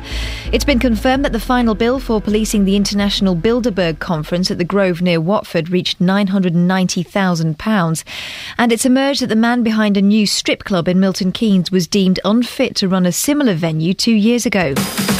Three Counties Sports. BBC Three Counties Radio. Manchester United have signed Marouane Fellaini from Everton for £27.5 million. The Belgium international will be working once again with David Moyes, his former manager at Everton. And after being criticised for not spending enough money on new players, Arsenal broke their transfer record to sign the German international Mesut Ozil from Real Madrid on a deal worth £42.4 million. The former Premier League manager Tony Pulis says that's great business for the Gunners. They'll be absolutely delighted that they've got Ozil and he's a, he's a top, top player. You know, I think they're most probably a little bit disappointed if Giroud gets injured. Have they got a top striker to go in? Is there competition there? And most probably maybe one, two defenders. So they'll be they'll be pleased in a lot of respects with the, with the signing, but maybe a little bit disappointed that they haven't brought one or two others in. Milton Keynes Dons manager Karl Robinson is set to make changes for tonight's Johnstone's Paint Trophy clash against Northampton. David Martin and Stephen Gleeson will both be rested. Meanwhile, Wycombe Wanderers are also in the Johnstone's Paint Trophy tonight. The Chairboys are at Exeter, and their manager Gareth Ainsworth says he'll field a strong side. I want to win every game, you know, so I'll be putting a team out against Exeter to win the game. If I have the luxury of being able to rotate or rest a couple, then uh, the, the older ones might get a rest. But I'm sure, you know, when I was playing, I, play, I remember playing 55, 60 games in one season, and uh, and I don't think it's, it's it's too bad. It's too bad a thing. In the Calor Southern Premier Division last night, Hitchin drew 1 all with St Albans. And finally, in Formula One, Milton Keynes Red Bull have confirmed the signing of Daniel Ricciardo as part of a multi year agreement. He'll join Sebastian Vettel to complete their driver lineup for 2014. And that's your latest news and sport. I'll be back with more at 8 o'clock. Across beds, Herts, and bucks. This is Iain Lee. BBC Three Counties Radio. Morning. I've discovered my purpose in life. I, I knew we're all looking, aren't we, for the reason that we are put on this earth. We all think there is a a higher meaning for us being here. We can't just be here just to, you know, get on with it for 60, 70 odd years and then die. There's got to be more to it than that, hasn't there? Well, I've discovered what my meaning is, my purpose, my God given uh, uh, ideology is to get rid of 50% of all road signs. We don't need them. John has texted in 81333, starting his text 3CR. If you want to see good road sign usage, go to the A600 between the bypass and Shortstown. In half a mile, there are 40 signs, and then John has come up with a very clever and funny name for this stretch of road. I call it 40 Sign Road. That's too many. We could probably get rid of 75% there. We'll, we'll stick with 50 for the moment. The campaign is to get rid of at least 50% of all road signs. We don't need them. If you're out in your car now, just look around you. Look what you can see. Speed signs, don't let your dog do a poo poo signs, uh, left turn sign, uh, coming up there's a, the exhibition sign, all of this stuff. We don't need it. Oh eight four five nine four double five five double five. I need a dragon to take me. No, hang on, not a dragon. I need someone to help me take this to the next level. No, I do need a dragon. Which dragon would I have? Duncan Bannatyne. Well, he's not really investing in anything since he split up with his wife. Um, the new woman, the new woman whose name I don't know. She seems quite keen. She's got to prove a point. I'll have the new woman and Peter Jones, please. They're listening, 08459 455 555. Cliff's in High Wycombe. Cliff, would you join my campaign to get rid of 50% of road signs? Yeah, I, I think I definitely would, and I think I've got a great way to kick it off as well to promote it. I think what we need to do is put up lots of signs all over the three counties promoting the promoting the campaign. What, what do you think? That is not a bad idea, actually. By using hmm. the signs, we can adverti- advertise it. What would you say on the signs? I would say less signs, something on those lines. I think That is not bad. something. Right, Yeah, right. straight to the point. Right, Yeah, the signs are going to cost us uh, £16,000 each, Cliff. That's yeah. Can bring can the I- dragon. Bring the dragon in. Bring the dra- What you do is you put up you put up sixteen thousand signs. This is it, this is saying less signs. What you do is you, you start a company that takes signs down. Yeah. So there's the, that's where you get the dragon involved. Yeah. And um, so you take down sixteen thousand signs. You know, obviously put up lots of signs, which is obviously you're going to need a business to do as well. Yeah. So I think you could get I think you get old Bannatyne involved. I think he's um, mucking around with ice cream vans for far too long. Cliff? And uh, I think I think we're on. Cliff, listen, I'll come back to you in a second. I know you've got something else to say. I think it's a cracking idea. I just need to uh, squeeze in this next thing because we only have limited time. So, Cliff, stay there. I like Cliff. Oh, I like him a lot. I feel a, a business partnership taking place. Now, over the weekend, Gareth Bale became the most expensive player in the history of football £86 million. The sports business group at Deloitte says the current spending total in the transfer windows, £433 million, is 15% higher than at this point last year. Well, I'm joined now by Paul Rawnsley, director at the sports business group at Deloitte. Uh, Paul, good morning. It, how, how can football clubs afford this amount of money? Well, by the time the window closed at 11 o'clock last night, that figure had risen to over £600 million by Premier League clubs. That's the gross Flippin' amount heck. of spending. I mean, it, in some respects, it is surprising. In other respects, it isn't. These clubs have got more revenues than ever before. The season that was has just started, then these clubs are sharing between them an extra 500 million pounds of revenue from the new TV deals. So it's that extra revenue that we're now seeing being spent on new players. A lot of them coming from overseas into the English Premier League, and also kind of some players upwards from the Football League as well. Uh, uh, it does seem a ridiculous amount of money. It, can one man really be worth £86 million? pounds? I mean, Real Madrid have broken that transfer fee record many times before. For, for eight seasons now, they've been the, the highest revenue generating club, football club, and sports club in the whole world. The, w- the way that they generate revenue from TV is different in Spain than it is here in England. So, in that respect, it's not a surprise that, that they will. They're a brand around the world that they'll continue to grow their revenues, and Bale will be an important part in that. Paul, thank you very much. We have to leave it there. Paul Rawnsley, uh, uh, sports director, uh, director at the Sports Business Group Deloitte. Uh, we can go back to Cliff in High Wycombe. Sorry to uh, interrupt you for that, Cliff. That's no problem. Gareth Bale is, is vastly more important than I am. Well, so, so, uh, some would say that 90 seconds of radio was perhaps not the greatest I've ever been involved in. Who am I? Who am I? Who am I to comment? Yeah, this, this is true. Um, uh, Iain, I think our our, um, our our fledgling business partnership might hit uh, rocks early doors. Oh, go I'm on. not sure I can uh, I can go into business with somebody who doesn't know who Tony Jacklin is. Did I hear you say Tony Jacklin is on um, Strictly Come Dancing? is he on that list in front of you there? He's on. Let me get the list in the Express. I, I know who he is more. At least I know his name's Tony Jacklin. Unlike the idiot that's typed on the screen, Tommy Jackson. Someone's typed Tommy Jackson. You don't know who Tommy Jackson is either. this is Andy, I'm a joke. Who is this Tony Jacklin? Tony, Tony Jacklin is one of the greatest, probably the greatest British golfer of all time. He's won Ryder Cups, he's won Open. He used to go head to head with Jack Nicklaus in the, the glory days of the game.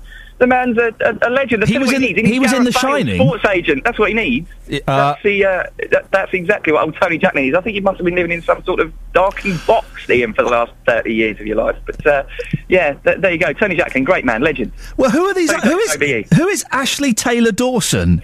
Who's Ashley Taylor Dawson? I have no. I, I have no idea. Okay, literally Ben no Co- idea. Ben Cohen. Ben Cohen, well, the, I had heard somebody say he was a rugby player. I wouldn't have got that, if I'm honest. I'm a bit of a, I like my sport, but no. Well, you like your golf, and golf, as we know, is not a sport. It's just a walk with a stick. Uh, Iain, you don't have to like golf to know who Tony Jackson is. I'm, I'm a bit, I'm disappointed in you, if I'm honest. Well, Cliff, on, on, on, on on the back of that, I'm afraid I've only got one thing to say to you. Hmm. I'm out. Oh wait, four five nine four double five five double five is the telephone number.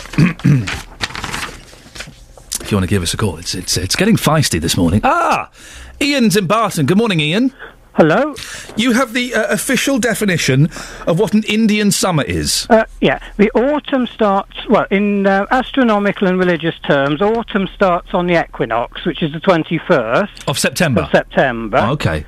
And um, the term Indian summer started with the early settlers in North America, so it refers to the North American Indians. Right. And it was a period of warm weather in late September, early October, uh, which um, enabled them to finish off uh, the, the harvest. Doesn't it? Doesn't it have to? I thought it had to last for like twenty days or something. I, I've not heard that Oh. definition, Oh. um, but I know it was a period of warm weather in early October, and it enabled the harvest to be finished and fruit to be collected and stored to get them through the winter. Are now? Are you, how do you know this, Ian? Are you getting this from the Wikipedia Encyclopedia, Uh, or do you know it? I know it from reading. I re- I've read a lot on meteorology Oh, and history, natural history. I'm very into natural history. And I know that we're celebrating the autumn equinox this year with some friends. How do you? How do you celebrate the autumn equinox? Do you all strip off, drink mead, and, no, and oh, we'll have some mead, but we'll uh, certainly don't strip No, off. no. We just have a feast with um, food that um, has been um, recently harvested, fruit and uh, homemade bread and that sort of thing. well, that sounds rather pleasant. Mm. Are you a pagan, Ian? I am, yeah. Ah, okay. So do you wear robes and things? Um, I'll wear a cloak and we'll wear a crown of. We wear a, usually make ourselves crowns of leaves and flowers.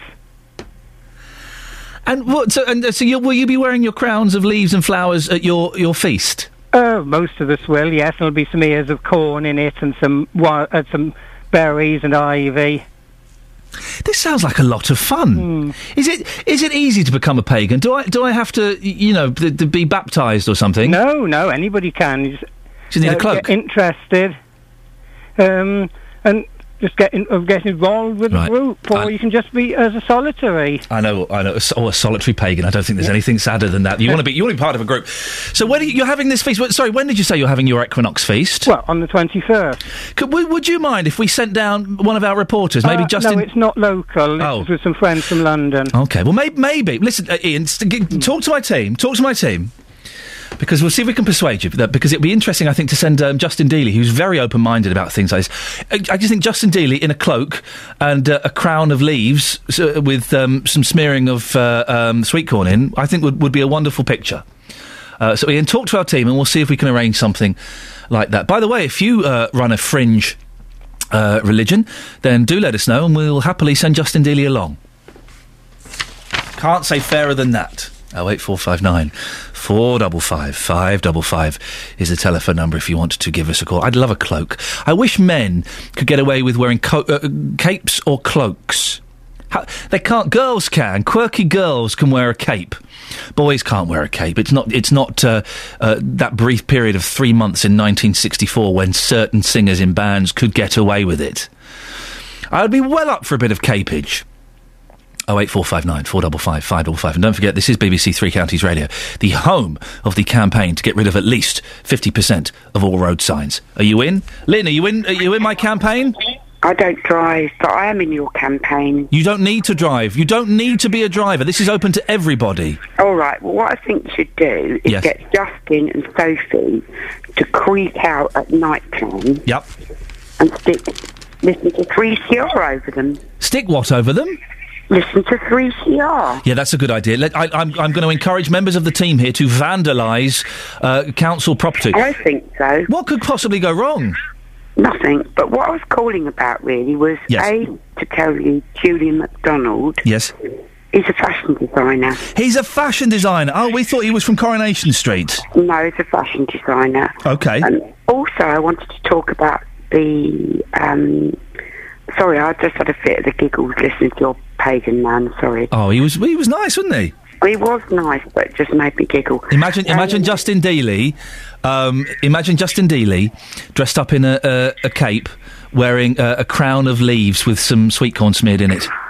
To be honest with you, I imagine Justin Dealey a lot more than I ought to at my age. Hey, here's something. Just if you're friends with Justin Dealey on Facebook, he posted a picture yesterday of him naked, holding a fluffy little poodle. To be honest, I don't understand Facebook. Uh, well, no, uh, you you wouldn't understand that picture of Justin either. It's it's horrendous. Anyway, go on. We've got thirty seconds. Uh, The other thing I wanted to say about the kennel place, the shelter place that wouldn't let that lady have a dog. Yes. Now, I've read, read about Cesare Milano. Yes. Talk about a made up name and his methods. Yes. And they're absolutely right not to give her a dog because, quite honestly, he does use electric collars and things. Yes. Well, this this woman in particular doesn't use the collars. I don't think. But what people need to remember is that rescue places take animals that have already been badly treated.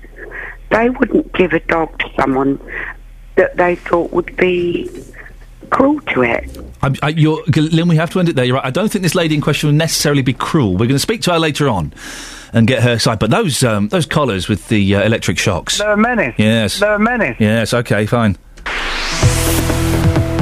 Travel news for beds, cards, and Bucks. BBC Three Counties Radio. Well, it looks like most of the delays on the M1 look to have eased around junction 13 at Bedford. There were delays originally caused by a breakdown at junction 12, which is the Toddington and Flitwick turn. Then the delays around junction 4 at Edgware look to have eased as well. There was an accident very quickly moved out of the way there. M25 still looks uh, very slow, particularly at junctions 27 to 25 from the M11 to the A10. Uh, then from 22 round to 19, which is London Colney, past the M1 and on to uh, Watford. Now it's starting to look very slow from 17 to 16 as well, from Maple Cross to uh, the M40. Uh, A1 very slow south towards the Black Cat roundabout, then further down the A1M between junctions 8 and 7 towards London between the two Stevenage turns, uh, looking very slow. The A5 uh, looks very slow south uh, towards Markyate, uh, also very busy around the Houghton Regis turn area just north of Dunstable, and then going the other way north up towards Hockliffe is looking um, very slow for a short stretch. Um, I can see some delays showing on the speed sensors on the A507 in both directions approaching the A6 at Clophill. Short queue down the A6 towards there too. Russell Holding, BBC Three Counties Radio. Thank you, Russell. 7.47, it's Tuesday the 3rd of September. I'm Iain Lee, and these are your headlines on BBC Three Counties Radio. The campaign for the protection of rural England is criticising the decision to spend £360,000 on traffic information signs in Hertfordshire. It's been confirmed that the final bill for policing the International Bilderberg Conference at the Grove near Watford reached £990,000. In sport, Milton Keynes based Formula One team Red Bull have confirmed the signing of Daniel Ricciardo as part of a multi year agreement. Coming up, is it okay to pin down a dog if it does something wrong? Well, that's a technique used by the dog whisperer. Is it a bit cruel? 08459 455 555. Let's get the weather. Here's Elizabeth Rizzini. Beds, Herts, and bucks weather. BBC Three Counties Radio. Hello, very good morning to you. Lots of sunshine around again today, staying warm, dry, and sunny for the rest of the day, indeed. But um, we will see more in the way of fair weather cloud here and there through the afternoon than we had yesterday, uh, particularly towards eastern areas, so across eastern areas of Bedfordshire and Hertfordshire. But temperatures today up to 23, 24 degrees Celsius, 75 in Fahrenheit. Some spots could even get as high as 25, perhaps. It's going to be very warm again with just light winds, so very pleasant indeed in the sunshine. Overnight tonight, we do the whole thing all over again. Uh, clear skies, bit of patchy clouds, some isolated mist patches. Temperatures in the rural spots down to around 11 or 12 degrees, but 14 or 15 in many of the suburban towns. And then as we get into uh, tomorrow, even warmer, we could be looking at 27 or 28 degrees Celsius, some drier air, so less fair weather cloud, more blue skies, more sunshine. This situation will continue on Thursday as well. Yes, summer continues right into September, but it's all going to break down on Friday with the arrival of a cold front, a massive dip in temperature of probably around 10 degrees. You will notice that, and uh, some outbreaks of rain as well. That's the forecast. Thank you very much, Elizabeth. Tonight there's even more cup games for some of our local teams. Morgan at the back six glances it in. Wycombe lead. It's a good ball in from Doherty. Both MK Dons and Wycombe are in Johnstone's Paint Trophy action. Curls it into the back post, headed down back across goal, and in it's Antony Kay, and the Dons are in front. We'll have commentary on both games, so you can choose which one to listen to. To listen to. Three Counties Sport tonight from seven on BBC Three Counties Radio. Uh, is it okay to pin down a dog if it does something wrong? Well, that's a technique used by the trainer known as the dog whisperer. But it appears his techniques have stopped a Buckinghamshire, Buckinghamshire woman adopting a new dog. Elka Hoyer was visiting Stokenchurch Dog Rescue with her other dogs when she had to restrain one of them. It became aggressive towards the dog she was hoping to adopt, and it appears the technique she used was not approved of by staff at the centre. Well, Elka joins me now. Good morning, Elka. What, what happened? Good morning, Iain. Um, we were taken up. We went up there to do a mix meet, which is where your dogs meet the prospective adopting dog. And uh, we introduced the dogs. Everything went well. It took an hour because I have five dogs. And um, basically, at one point, two of my dogs went for this little dog. Now I know my pack, and it was a different situation for them, so I knew that there was a potential that all the other dogs could attack as well. So I had to nip it in the bud, and I put them in a submissive pose. I would not recommend that unless you know your dogs, because they can then act as So, what is this submissive pose, Elka? Um, you put them down on their side, and you just put your hand on their neck and let go. And when they're submissive, you let them up again. It took seconds, and it it stops the dog from going into a, a red zone case where they just want to kill, kill, kill. Okay. And what did the staff at the uh, the centre say? Nothing. So, And, uh, when did you realise there was a problem? No. And at the end of it uh, all, I wasn't getting anything much from them except trying to arrange a second meet. And um, I said, before we arrange a second meet, what, what are your opinions? And they, that's when they told me they didn't approve of Cesar Man- Millan's techniques. Right. Uh, there are some people who might suggest that, that some of Cesar's techniques are a little bit cruel. The inverted choke chain with the spikes, the electric shocks, uh, and, and even some might suggest the submissive pose is a little cruel. What would you say to those? Um, I think the electric collar and, and the spikes, I, I think they're inappropriate. I, I wouldn't use those at all. Some of his um, training, a lot of it, is based on the behaviour of the animal and the psychology of the animal. Um, and you just study that, and the submissive pose is, definitely not cruel. It's what they do in the wild as well.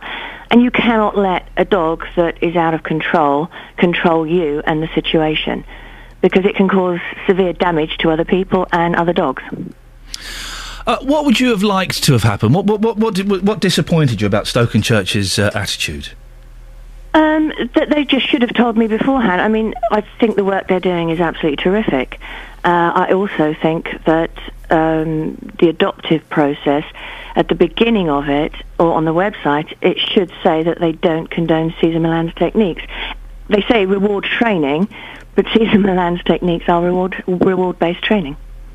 Well, they're also punishment based training, though, aren't they? Those were extreme cases in the early days. If you look at the way he trains now, they he doesn't use those techniques. Um, I think he may. I don't. I, I can't speak for him. What his thoughts are now, um, but it's certainly not a, anything I would use. My pack is is quite stable now, um, and it's I, you know that's a, that that neck technique is something that happens very very rarely and hardly at all now. Who's that old woman that used to do dog training in the 70s? Sit! Barbara Woodhouse. What's wrong with Barbara Woodhouse? The dogs were okay in the 70s, weren't they? Well, it's, just two different types of training. That's training the dog to sit and heel, and Cesar Millan is teaching you to understand the dog and to be the pack leader. That's the difference. Right, okay. Uh, Elka, listen, I appreciate your time. Thank you very much for, for coming on. That's uh, Elka Hoyer um, from Saunderton. We did contact Stokenchurch Dog Rescue yesterday for an interview or a statement, but they didn't get back to us. Well, what do you think? I mean, I've not seen, it would be nice to see a picture of this submissive pose. I've had a look online and couldn't find one anywhere. Uh, it would be helpful to see what it's like we can judge it a little bit better. Have you seen it? Do you do it? Do you imply? I mean, it's interesting, Elka, there saying, suggesting that maybe Cesar Millan, the dog whisperer, has stopped using the uh, inverted spikes on a choke chain. Inverted spikes on a choke chain. Electric shock, cho- uh, electric shock uh, collars. Come on, there can't be anybody listening to this who thinks that those techniques are acceptable and aren't cruel, giving a dog an electric shock. Choke chains are pretty pretty violent anyway, but with inverted spikes on them, really, guys, that's obviously a bad thing. Isn't it? There can't be anybody listening to this. My listeners are far too sensible to condone the use of inverted spike choke chains and electric shock collars. 08459 455 555. Call 08459 455 555. BBC Three Counties Radio. Would you holiday in Hertfordshire? A campaign is being launched to get the county voted as the UK's top tourist destination, above the New Forest, above the beaches of Cornwall, above Dorset, above e- the UK's top tourist destination. Well, it's already been shortlisted in the British Travel Awards. Sophie Solaria enjoys a good uh, holiday. She's always got a bit of a tan. Sometimes it's fake, sometimes it's genuine, and it's fun guessing which is which. Uh, Sophie, would you holiday in uh, in Hertfordshire? Hey, I went holidaying in Harpenden this morning. Well, th- now technically, a, a morning there is not a holiday, is it? That was nice. It was all right. I went to the Green. I saw the War Memorial. Yeah. There's a statue there. Could you spend a week there, though, Sophie? No. Exactly. You see, a, a holiday for me is uh, five days minimum. Local Chinese. That looked all right. Mm, local Chinese, you say. Uh, you've been speaking to people about this. What have, what have people been saying? Well, you've told me that I have to find someone that really wants to holiday in Hert- Hertfordshire. That's the challenge I've set you this morning. Yes. So far, have a listen. Not really, no. We tend to go to Northumbria, Cornwall, places like that. You're telling me that you would holiday in the UK? Yes. But you would fail to holiday in this beautiful county? Uh, it hasn't crossed my mind. Why would it not cross your Too mind? close. Oh, come on, where do you live? Uh, Harpenden. What, so, but look, you've got that nice war memorial there and some trees around you. Yeah, you've not persuaded me, I'm afraid. Sorry. No, really, I can't. No, sorry. Would you holiday in Hertfordshire? No. But why not? Look how beautiful it is around us now. I live here. But that's all right. Oh, she's walked away. Well, you've you've not found anyone, Sophie. And I've just stopped a lady now, just as we were listening to that uh, report. Madam, what's your name? Tracy. Tracy, sorry, we're now in Luton. I am asking if you would go to the sunny climes of Hertfordshire to holiday. Absolutely not. No. Oh, well, look, now listen, we were experiencing at this very minute an Indian summer. That basically means a hot autumn. Right. Nice, good. Love nice. it, love it, love the sunshine. The summer can go on forever. But we're just about to we're just about to invest in a lot of money in road signs in Hertfordshire. Couldn't it be more of an exciting time to be in Hertfordshire? Yes? No, no. Is there a beach in Hertfordshire? No, Iain, nobody wants wants to go. Sophie, you've, you've got an hour. Find me someone.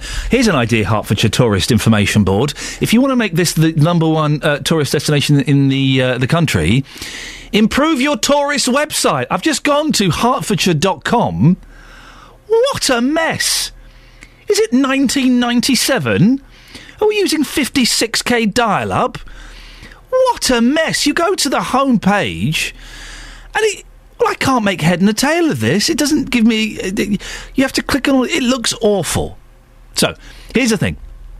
Uh, if you want to have any chance of making Hertfordshire the number one tourist destination, I would suggest you spend what sixteen hundred quid on a new website. There we go. That's your first investment. Would you holiday in Hertfordshire?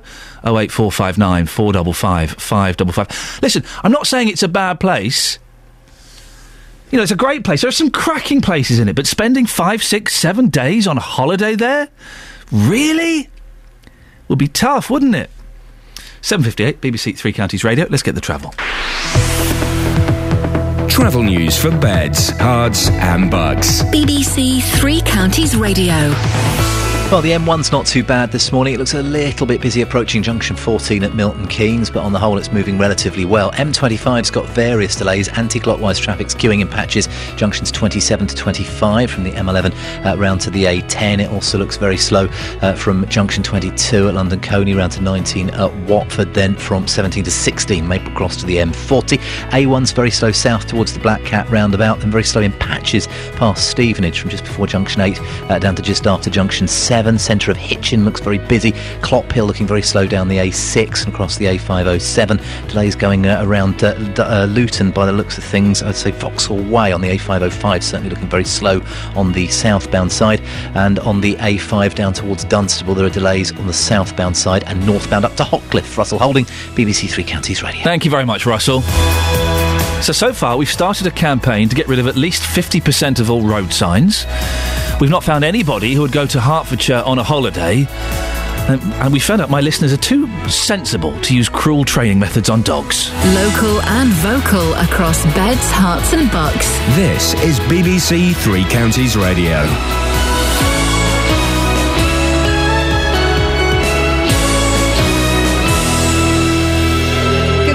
8 o'clock. I'm Catherine Boyle. The headlines Herts Road displays criticised, Bilderberg policing cost revealed, and Bucks Animal Shelter condemns trainers' methods. BBC Three Counties Radio. The decision to spend hundreds of thousands of pounds on traffic displays across Hertfordshire is being roundly criticised this morning. Both the Campaign for the Protection of Rural England and the Plain English campaign believe they're likely to be nothing more than pointless street clutter. The decision's also been criticised by Welwyn Hatfield Borough Councillor Malcolm Cowan. That the more visual distractions there are to drivers, the less they're able to concentrate. And Hertfordshire, one of Hertfordshire's other ideas was to have adverts on loads of the roundabouts. Um, so yeah, they don't seem to have any worries about distracting people when they're supposed to be concentrating. So maybe the message should, on the signs occasionally could say, "We don't need signs up." The MP for Chesham and Amersham is rejecting the Chancellor's claim that the proposed high speed 2 rail link will help bridge the north south divide. George Osborne insists the project will boost the economies of the North and the Midlands, but the Conservative MP Cheryl Gillan isn't concern- convinced. There is very few people and organisations that know what they're talking about that are now supporting this. The IOD, the CBI, the National Audit Office, the Major Projects Authority, and I think it's about time that our government actually cancelled this project and said it is not value for money. There is a better way of spending 50 to 80 billion pounds. It's been confirmed that the final bill for policing the Bilderberg conference at the Grove near Watford cost £990,000. Hertfordshire Police have confirmed the event's organisers, which include some of the richest figures in world business and politics, have made a contribution of £500,000. Now they're asking the Home Office to cover the shortfall, although it's understood that £38,000 of that figure is VAT, which can't be recovered. It's emerged that the man behind a new strip club in Milton Keynes was deemed unfit to run a similar venue two years ago. Thames Valley Police told Milton Keynes Council that Richard Winterbottom did not have the ability to operate the Phoenix Club within the conditions of its licence. The Phoenix Club received a formal warning after notching up 27 licensing violations in the space of one 18 month period. A Buckinghamshire animal shelter has refused to let a woman adopt a dog because of her training methods. Elka Hoyer uses the techniques pioneered by the American dog whisker, whisperer Cesar Millan. She employed his restraining method in front of staff at the Stokenchurch Dog Rescue. You put them down on their side and you just put your hand on their neck and let go and when they're submissive you let them up again. It took seconds and it, it stops the dog from going into a, a red zone case where they just want to kill, kill, kill. Sport now and in Formula One, Milton Keynes Red Bull have confirmed the signing of Daniel Ricciardo as part of a multi-year agreement. And the weather dry with sunny spells and a top temperature of 25 degrees Celsius, that's 77 degrees Fahrenheit. And you can get the latest news and sport online at bbc.co.uk slash three counties. I was giving you some coaching during that bulletin off air. Yeah, I could half hear you waffling, um, I mean, uh, coaching me, Oh. but I had my headphones on. Ah, it was very helpful advice. oh, yes, what can you share it with the group? No. Yeah, I thought so. Yeah. Not that again.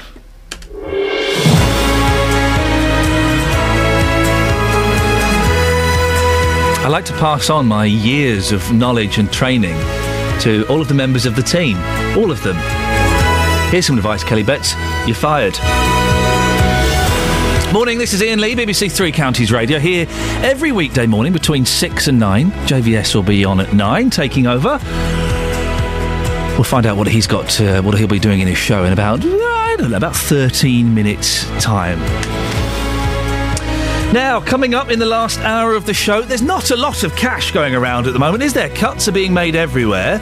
But Herts County Council is planning to spend more than £350,000 on 24 new road signs.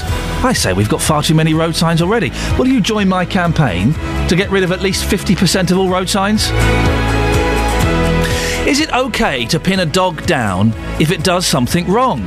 It's a technique used by the dog whisperer, but it appears his techniques have stopped a Buckinghamshire woman adopting a new dog. Some say it's teaching your dog by fear. What do you think? Two hours into the show, we've yet to find anybody who would holiday in Hertfordshire. Well, a campaign has been launched to get the county voted as the UK's top tourist destination. Would you holiday in Hertfordshire? Facebook.com forward slash BBC 3CR. You can send me a text 81333, start your text 3CR, or you can give me a call 08459 455 555. Across beds, Herts, and bucks. This is BBC Three Counties Radio. Herts County Council is planning to spend more than £350,000 on 24 new road signs. Nine signs are planned for Hatfield, another nine for Welwyn, with a further six signs expected to be installed in Potters Bar early next year. Each sign costs 12 grand, with a further cost of £3,800 needed for installation, so just under £16,000 each. But are they really necessary and a good use of taxpayers' money? Insipid, bland little notice boards. That's how many signs have been described by Liam Reddington from the Plain English campaign. And Malcolm Cowan, the Lib Dem councillor for Handside and Pear Tree in Welwyn Garden City, believes the £350,000 only includes the signs in the Welwyn Hatfield area. This is, an, this is a county-wide initiative, um, so I suspect that the cost is nearer three million. Well, joining me now is Terry Douris, the Cabinet Member for Highways and Transport and Hertfordshire County Council. Maybe he can clear this up. So, Terry, how much is it? 350,000 or 3 million? Well, it's not three million. It's three hundred and fifty thousand for the twenty-four signs that you've already said. And if you extrapolate those, incidentally, good morning, Iain. Good morning to you, Terry. Um, there's likely to be about seventy-one signs across Hertfordshire when it's rolled out, and I, my calculations show that that will be around about um, seventy-one times uh, fifteen thousand pounds. Uh, about where is it? I've lost it. About three and a half million pounds. About three million pounds, something like that. So it is gonna- that, that came in fact from a government grant. Blimey, So it is going to be three million pounds for the for these signs in the whole of Hertfordshire. It's about that. Uh, let me give you the exact figure. In fact, actually, I'd tell a lie. It's about one one million and sixty-five thousand pounds. All right, hang on a second. So now, now I'm getting confused. It's 71, 71 times 15 or thereabouts. Right, hang on. Let, let me get my team of mathematicians because I'm getting confused. Well, I, I, I, got, I gave you the wrong figure of 3 million, and I think Malcolm also gave you the wrong figure. Well, we've saved two million pounds already, so that that's some Yep, that's a positive uh, spin on this. If it's a million pounds, still, it, it, it's too much money, isn't it?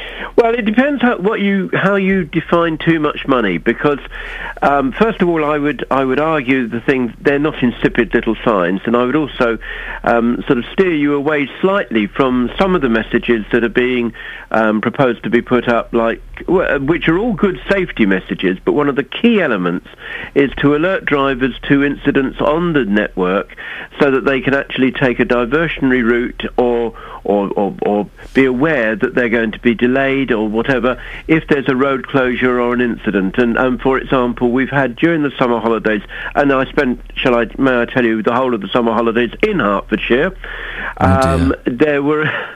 It was very good. Oh, good for you. Well done. Um, there were uh, two or three accidents, unfortunately, on the A414 and the A1081, and the signs there were used to great effect to divert people and to alert people. And it's the great. money that it, hang on, the money that it saves in terms of lost time and economic revenue is very important, and I would suggest that that probably far, far outweighs the one million plus do you pounds have that it costs. Terry? Do you have a figure for the amount it saves in terms of lost time and lost revenue? No, I don't. Well, then you can't use that as an, an argument for goodness' sakes. I said I would suggest. You would suggest, Uh, and it's great when these. We've heard from one call already. When these um, these uh, digital signs do display, uh, you know, road closure, traffic ahead, that kind of thing. That, that- wonderful.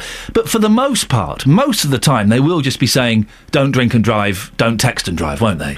Yes, but we're in a catch-22 situation here. I mean, if we don't use these signs to alert people to the dangers that might um, they might befall if they do drink and drive, or if they don't take care, or if they don't think bi- cyclists or whatever. Then we're going to be accused of having signs up not being used at all. But people do. People know that. People know not to drink and drive. They know not to text and drive. A, a- a- a sign like this isn't going to make them stop, is it? People also know not to use their mobile phones and drive, but you think of the number of people who don't, who do use. Oh, their exactly. But, but but a sign. I mean, it's against the law, so a sign is going to make no difference. A sign is going to give them just a reminder. It's that you you'd be surprised if you drive down the, the road. I mean, somebody mentioned about advertising on roundabouts. You see a sign for a particular restaurant or something like that. Next time you're going along. It, it's subliminal advertising in a sense. It's it's not quite that, but you know what I'm getting at. Uh, we, we've got the figure one million sixty-five thousand thereabouts. We, we, we, we were there eventually. Th- this money could have been spent better, couldn't it? Well, we got the, the we got the money through a government grant, and it was allocated for that. So why is the government giving? If, if, if everything is so tight, why are they uh, indulging in this little folly? I I I can't give you, as you said earlier, I can't give you the amount of money that is in the national economy that is lost by road hold-ups. But uh, what I do know is if you have a, a major hold-up on the M25 or some of the other arterial roads, and don't forget Hertfordshire's got three motorways going through it, um, it can have a huge economic impact in delaying people getting to their place of work. If you're coming from home and you get stuck on the M1, you're going to have trouble getting to three counties for example, and that has an economic impact. Well, it would, it would, the, three counties would close down, I think, if I were not able to are. I make it. can, I can I just also say that your your request for the reduction in road signs has actually already borne fruit. Oh, go on. Because um, actually, it's it's it's. I'll, I'll give you the benefit of it. Thank you. Um, because the Department of Transport have said that they are not going to authorise a, a significant number of new signs Ah. uh, going forward. Unfortunately, Iain, they actually announced that on the 17th of June. That's- but we'll give you the credit for No, well, li- listen, this is good. That means that they are slowing down putting up new signs. What we need to do now, Terry, and I'm really hoping I can recruit you uh, on this, is we need to now start removing signs. I want 50% of those signs gone. Are you, are you on side with me, Terry? I agree that there is a lot of clutter on the roads, and we do need to actually deal with that clutter. But as a politician, you will understand if I say I understand Oh. what you say, and I will certainly look at that. It sounds like it sounds like a for and not an again. I think we can almost count uh, Terry Douris as uh, as being completely on my side on this. Thank you, Terry. I'm not putting, putting too many words in your mouth there, but maybe if you stay there, Terry. Andrew in Hatfield's called in. Andrew, you're a taxi driver. Yeah. What do you think about these these new signs that are going to be put up? Terry seems to Uh, think they'll be very helpful. Absolute waste of money. They're a distraction.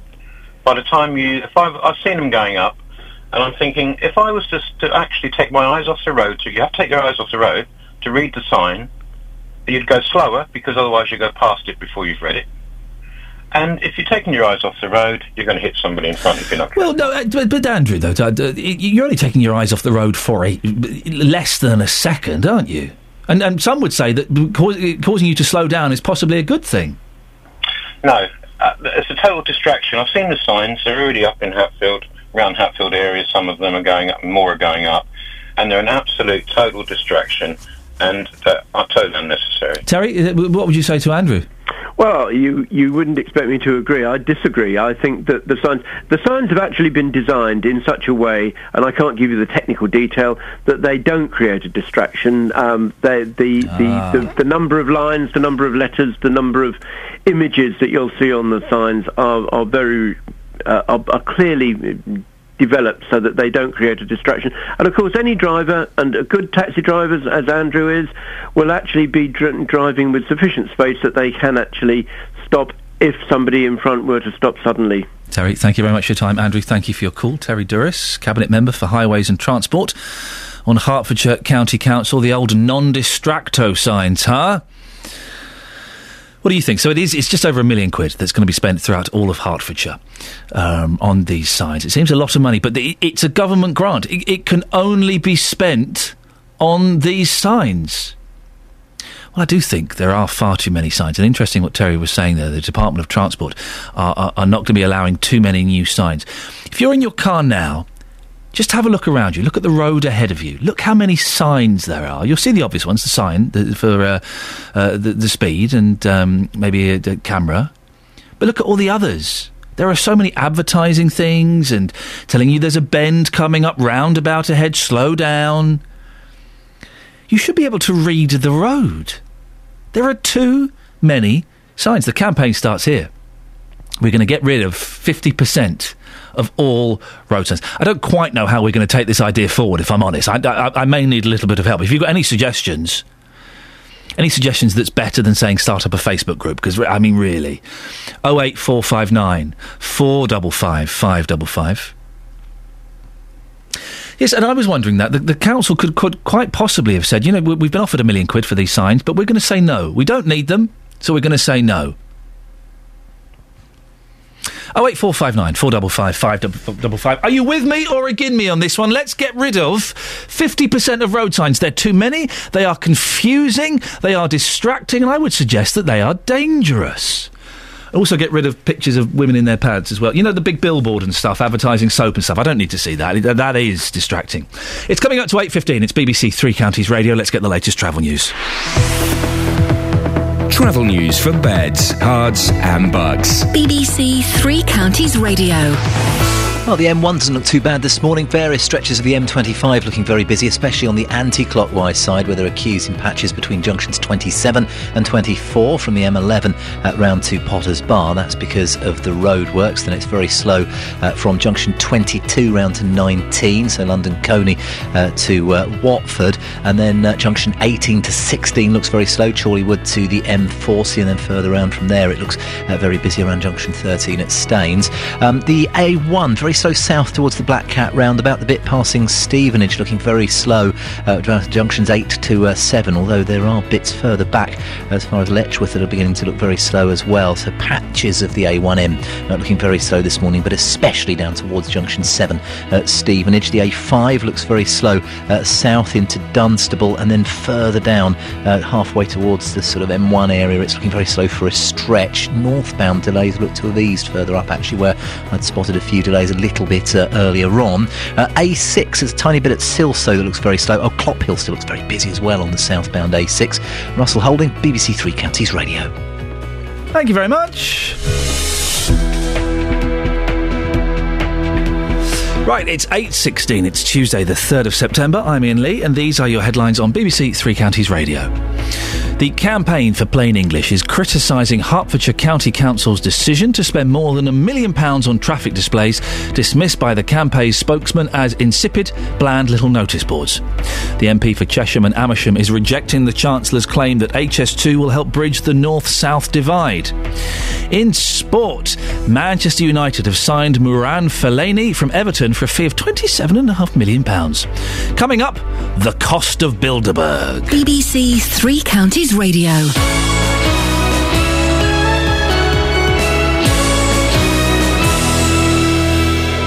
Roberto Perrone on BBC Three Counties Radio. If you're at home, sit back because this is going to be very, very interesting. You've got the selfie, the legsy, the bumsy.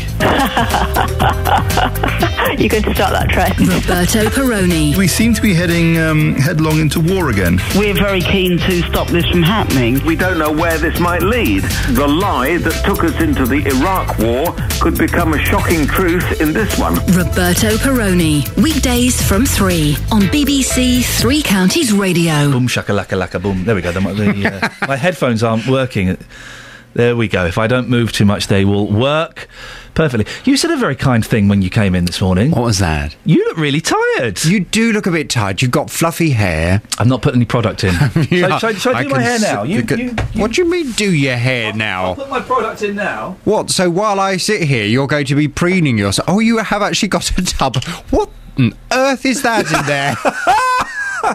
It's um. What it's, is this It's stuff? a it's a funky shaper.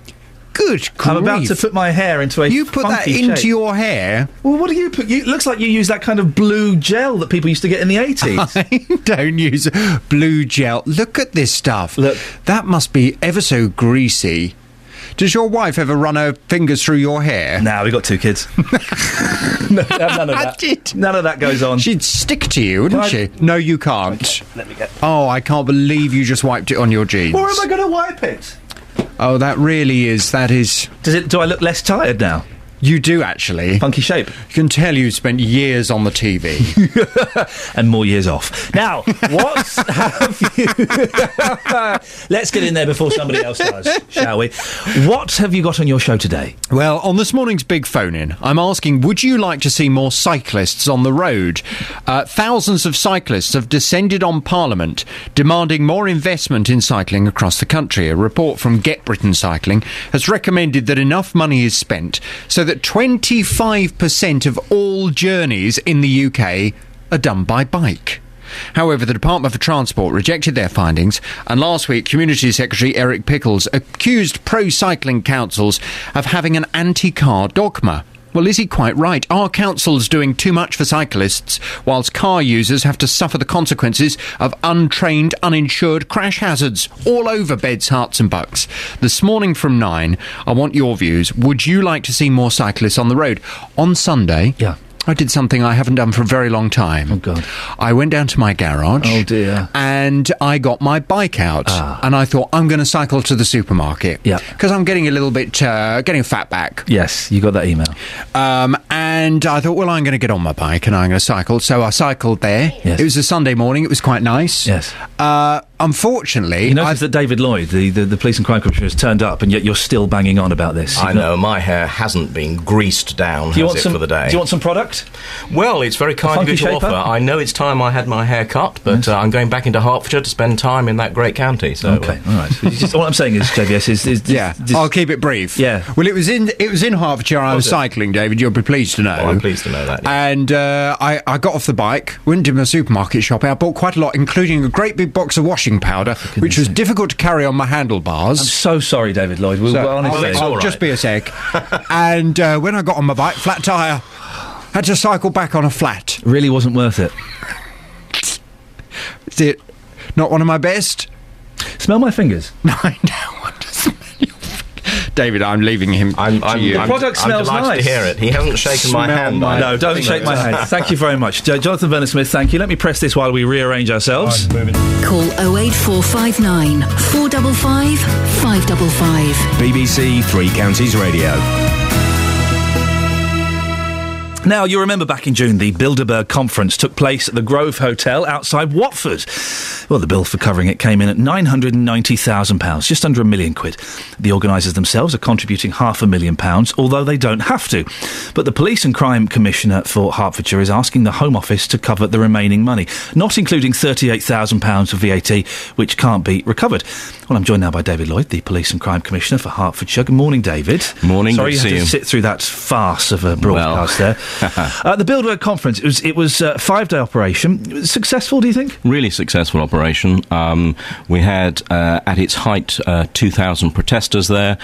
Protesting peacefully, of course, that's uh, because the protesters were protesting peacefully, um, but very well policed. I think uh, it was uh, a, a great example for the world to look at to see how you can police an event which is very high profile, could be a difficult arrest. Only two people arrested for, for minor offences. I mean, that worked very, very well indeed. The traffic flowed through.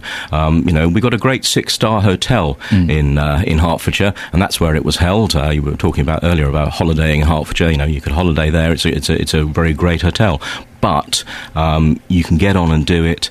Hertfordshire's open for business, and the policing behind it showed that it's open for business. Million quid. A lot of money. It's a lot of money. How did you, the, the, the Bilderberg group or, or, or the organisers are going to contribute half of that. How did you get that out of them? Well, um, uh, we had uh, some discussion with them beforehand. Uh, the assistant chief constable in charge had discussion with them to find out how it would be financed, how it would work. Of course, it isn't something that they have to do. You could, I don't know if you do hold parties at your house, Iain, of that sort of size, but you could hold a party at your house. We can't, in terms of policing, say you can't hold that party on private property. Uh, the Grove Hotel's private property, they can do what they want there. But of course, this is a very high profile event. You've got presidents, you've got royalty, you've got all sorts of people going there. You've got to make sure it's properly policed. And what it really showed is that you've got an excellent constabulary in Hertfordshire, um, one which is able to cope with these events very, very well. Business as usual. The, just, it's just under £490,000 that you, you need to find. You're going to be asking the Home Office to come up with that. They're going to say no, aren't they? No, I don't think so. I mean, I'm confident they'll say yes. Really? And this is something which was a national event, an international event. I think that uh, this falls very much within the sort of special grant area uh, that we, we should get paid for, and I'm confident that we will be paid. When are you asking them? When do when do you find out the answer? Um, I put my wet signature on the uh, on the long uh, document today. Um, it will be sent off today. Uh, I'll tell you when we get the answer, um, and I'm very happy to come back again. The Home Office have said, haven't they, that they expect constabularies to have some sort of monetary provision for unexpected events. Is this, is this an unexpected event? Well, I think this falls outside of there, and then we get that. That's where we get into the application we've made. Um, I think that uh, we will find that it's granted, but clearly um, we police for anything which happens as it happens. The cost of this um, is uh, actually less. I, I suspect once uh, everything's sorted out, I think it'll be less than a home match for Watford. I think that's the sort of area we're looking at. But you do get unexpected events. We've got to be willing to have contingency in place to do it. We've got contingency in place in, to do it. You know, the, the bottom line is Hertfordshire remains a really safe place to live and work. And one of the reasons for that is we've got a really great constabulary. You're confident they're going to say yes? Yep. If they say no, where's that money going to come from? Council tax, I suppose. Well, um, you know, if if if they say no, that's a question I'll, I'll come to when we get there.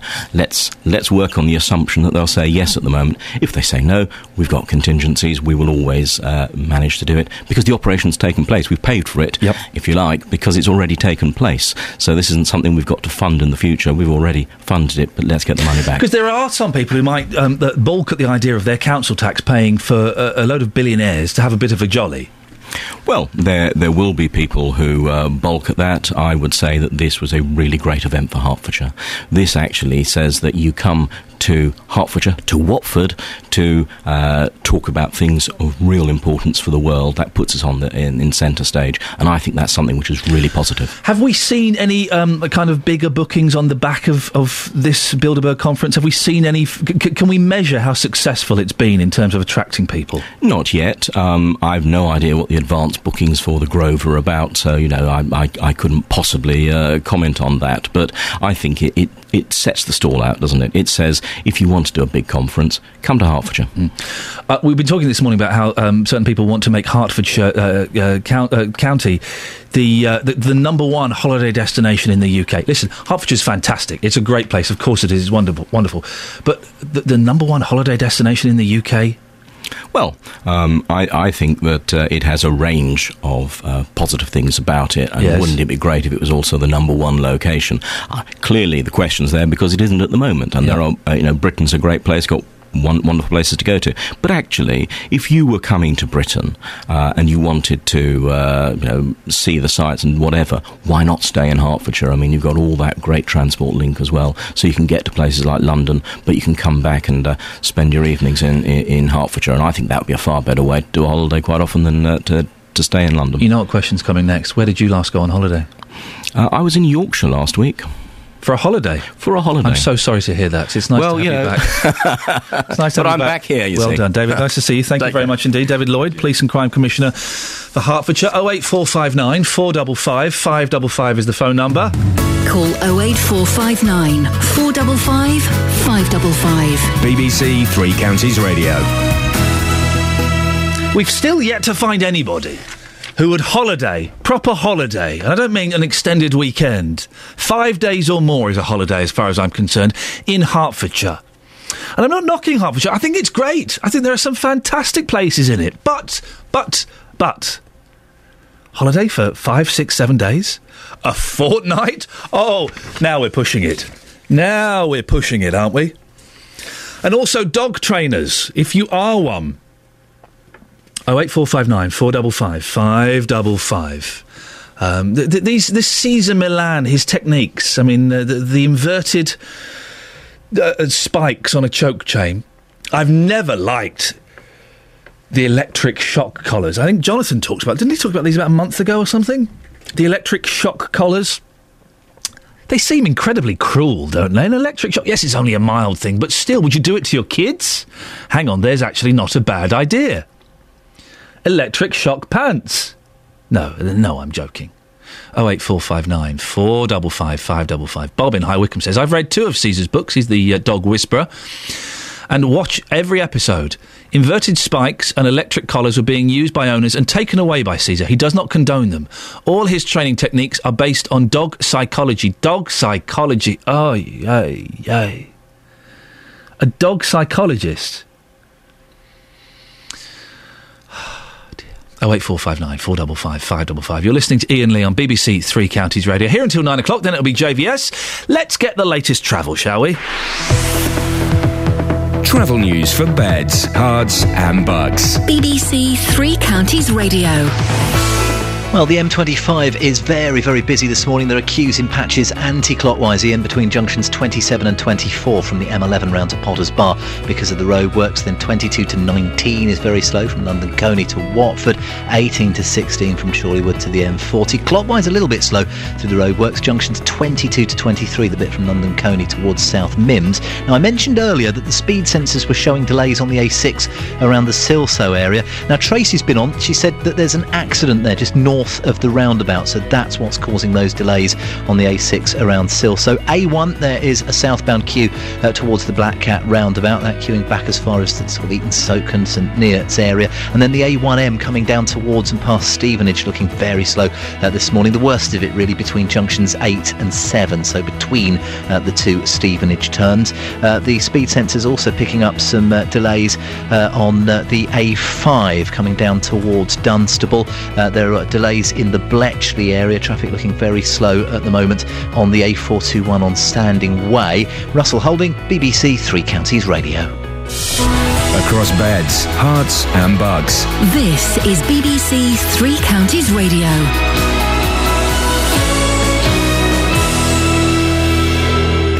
It's 8.30 with the headlines. I'm Catherine Boyle. The Campaign for Plain English is criticising Hertfordshire County Council's decision to spend more than a million pounds on traffic displays, dismissed by the campaign's spokesman as insipid, bland little notice boards. Cheryl Gillan, the MP for Chesham and Amersham, is rejecting the Chancellor's claim that the HS2 will help bridge the north-south divide. And the final bill for policing the International Bilderberg Conference at the Grove near Watford has been revealed at, more, at £990,000. Three Counties Sports. BBC Three Counties Radio. Manchester United have signed Marouane Fellaini from Everton for a fee of £27.5 million. Elsewhere, German international Mesut Ozil has become Arsenal's recorded record signing. He's joined from Real Madrid in a deal worth £42.4 million. Why? The Gunners will be hoping he can score more goals like this, that's why. Ozil blasted into the net. There's the breakthrough for the Germans. They've come up with a goal. A brilliant left-footed shot that tore into the net from Ozil. Karl Robinson set to make changes for tonight's Johnstone's Paint Trophy clash against Northampton. David Martin and Stephen Gleeson will both be rested, but the MK Dons manager feels the side he's putting out will still be competitive. It's a local derby. It's the 500th game in the club's history, so it's a it's a landmark. I've made changes that I feel some in mind for Saturday, but some in mind that I think that they've, done well enough to play in the, in this first team. Um, I've not picked a team and expected to lose. Wycombe Wanderers are also in the Johnstone Paint Trophy tonight. The Chairboys are at Exeter, and their manager Gareth Ainsworth says he'll field a strong side. I want to win every game, you know, so I'll be putting a team out against Exeter to win the game. If I have the luxury of being able to rotate or rest a couple, then uh, the, the older ones might get a rest. But I'm sure, you know, when I was playing, I, play, I remember playing 55, 60 games in one season, and uh, and I don't think it's, it's it's too bad. It's too bad a thing. In the Calor Southern Premier Division last night, Hitchin drew 1 all with St Albans. And finally, in Formula One, Milton Keynes Red Bull have confirmed the signing of Daniel Ricciardo as part of a multi year agreement. He'll join Sebastian Vettel to complete their driver lineup for 2014. And that's your latest news and sport. I'll be back with more at 9 o'clock. what? This. Call 08459 455 555. BBC Three Counties Radio. Morning, this is Iain. I wasn't ready. That's what that little giggle was. I was I was busy um, uh, elsewhere, shall we say. Uh, this is Iain Lee, BBC Three Counties Radio. We're talking dogs, we're talking signs, and we're talking Hertfordshire as a holiday destination. The reason we're talking signs is that Herts County Council has been given uh, just over a million quid to put up new road signs. These are the kind of signs you can change the message on there. So they might tell you uh, about uh, roadworks or traffic or things like that, but generally they'll be saying slow down, um, don't drink and drive, don't text and drive, have you uh, put product in your head, that kind of thing. Well, it's got me thinking. There are too many road signs, aren't there? Let's get rid of at least fifty percent of road signs. So I'm starting a campaign. I need um, I need people to join this campaign and back it. I need a name for the campaign as well. You got to, to have a, to, be a, a campaign. You need a proper name. Ideally, an acronym. Is that right? Is that the right word? I always get that word. An acronym. Is it an anacronym or an acronym? What is it, producer Tara? You're dead posh. I reckon it's probably an anacronym. I don't know. You've always got to put an extra. It wouldn't be a anacronym. Well, it wouldn't be A, but I, but but I, for a long time, I thought it was. For a long, long time, I thought it was an acronym. an acronym. So, so acronym. An, an an acro- acronym. A, a, No, hang on. Acronym. Oh no, Love, look what you've done. Messing with my melons. I went nowhere near your melons, madam. I went nowhere near your melons. An acronym. Oh, Dave's in Luton. Morning, Dave. Morning, Iain. Yes. These signs that's going up on the road all over the country. Yes. More and more and more and more. If you're a careful driver Yeah. and you're more interested in driving and safety for your passengers and safety for anyone else, Yes. these signs don't apply to you that's going up, majority of them. They apply to the lunatics that think of going along the road. Oh, they've got the control of their car. They've got the, they know everything. And next thing is they're in an accident. Majority of signs are for lunatics. They're not for you. But if a lun- you look at them, yes, they're not for you. If a lunatic were to see a sign, they just go, oh, wouldn't yes, and they've got yeah, and they've got you and their uh, your passengers in their um, well in danger. So hang on a second. You now we've now got a scenario where m- me and my family have been kidnapped by a lunatic who's driving along at high speeds, ignoring road signs. How has this happened? Well, you, I don't understand you. No, let me get in. I would not let a lunatic take my car with me in it. I would say no. Well, how do you know he's a lunatic? Because I don't. He's wearing. A, get in, no, no, they get, can get in that car. They can be careful driver. Yeah. Then all of a sudden, bang! Something goes in wrong in their head, and off they go. Wow. You, you all hanging on for grim death. yeah. Wonder You, have really summed happen. up uh, the, the mental illness there very well. Uh, but maybe there should be a sign saying no lunatics. Well, ah, but, uh, but but can somebody tell me, even you, along the road there's a 12 inch or 10 inch or 10 inch um, Where's this going? sign. Yes. It's yellow. Right. It's got a black spot at the top. Oh yeah. And it's got a triangle black at the bottom. Oh. Can anyone tell me what this sign is? Because I've looked up in the highway code and it's not there. I've asked even a police officer. He ain't got a clue what it is. Right. So describe it. I'm going to so describe this sign. It's about 10 inches by 10 inches. So it's a square. Square. Yeah. Okay. I'm drawing it here. It's yellow. Yep. Yellow. Yellow background. Yep. A big uh, a spot, black spot on the top, and a black s- triangle underneath. Is it a triangle or a diamond? Well, no, it's a it's a triangle. Okay. I put it as a triangle. Well, okay. So you, you, it's got three sides. Pardon? It's got. Yeah, yeah, yeah, That's, it's that's a got three triangle. points, yeah. Well, well, hang on. Stay there, Da- Dave. Michael. Yes. Do you know what this sign is that Dave is describing? I haven't got a clue. Maybe Dave is one of those lunatics we've been hearing so much about this morning. well, Come back, Justin. ah, you cheeky monkey. Dave, stay listening. We will see if we can find someone to identify that sign. 08459 455 555. Michael in Bedford. Michael, what have you called in about? Um, a couple of road um, signs in Wiverston on the A1. Yes. They're like yellow things on jacks. They've been there for about five years, and I came past the other day and my eyes nearly flew out my head. They'd switched them on. And they'd got on them signs on test. And that's all it was on them. Hang on a minute. Hang on a minute. You are telling me we live in a country where there would be a sign and all it says is, we are testing this sign? Yeah. That's it. I'm off. I'm off, Michael. I Well, quit. Probably one of these lunatics. I, I quit. I'm out. I'm out. I can't. I can't be. Li- Thank you, Michael. I can't be living in a country that condones that sort of behaviour. Catherine Boyle's furious with us, by the way. I've got messages saying, no! You're thinking of an anachronism. It's acronym. Thanks, Catherine. All right, calm down, love. also, the, the, these signs are costing 15 grand each, 16 grand each, okay? There's a website where you can buy safety signs. They're all priced at 39.95. I'm suspicious. What on earth is going on here?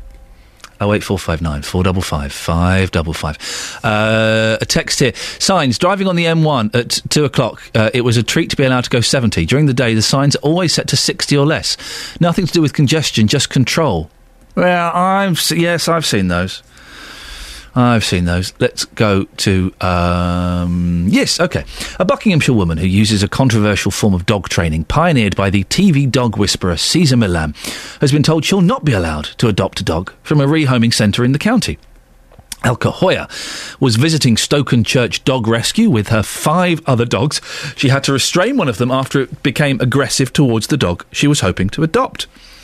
Well, Colin Goff is uh, from Dog Training Herts in Hatfield, who is completely against the harsh techniques endorsed by Cesar Millan. He joins me now. Uh, Colin, what, uh, what I, this submissive pose that uh, Elka put the dog in, what exactly is it? The submissive position? Um, I don't know, but it sounds like a thing that was uh, popular in the States called the alpha roll, where you just humiliate the dog by rolling on its back and holding it there. Um, the problem with these sorts of methods is it doesn't teach the dog anything other than um, to be submissive. It's not learning good behaviour, it's just being repressed. But if it stops it doing uh, the naughty behaviour, is that not a good thing? Dogs don't do naughty. Dogs uh, do things that work for it. If the dog presents a behaviour that we don't like, it's because we've not trained it properly. What do you think of people who use these inverted spikes on choke chains and these electric shock collars? Well, to be honest, they belong in the dark ages. I mean, this is not dissimilar to the ducking stool. You know, if you've if you if you survive it, you must be a witch. Uh, and then it's the same thing. It, yeah, you would not begin to teach a child um, to get its sums right by giving it a slap every time it got it wrong. So, what kind of techniques and methods do you use then, Colin? It's simple. It's praise and reward for getting it right. And it, it, it sounds like uh, it's a long time since I had a dog, but it sounds like those those uh, methods, your methods, they take a long time. Are we just all too impatient with our animals? That's a, it is true. A lot of people are looking for off off the shelf, out the box answers, and sometimes it does take a little bit of effort. But much better, you get a put a bit of effort in, um, and you get a much better response out. What do you, have, have you seen this uh, dog whisperer, this Cesar Millan chap on television? I have. And what do you think of, of what he does? Well, what you see on the television is only a fraction of what actually goes on. Um, as you know, what you see on television in, in five minutes is probably equates the best part of a day. Yeah. Um, and it's all edited, and it's very dangerous. Some of the methods he uses, uh, he gets away with because his timing is right and he knows what he's doing. However, if somebody else was to do the same, they could end up with a nasty injury, um, or the dog end up with a nasty injury, and the whole thing going from bad to worse. Colin, thank you very much indeed. Colin Goff from Dog Training Herts in Hatfield. We did contact the Stokenchurch Dog Rescue yesterday for an interview or a statement, but they didn't get back to us.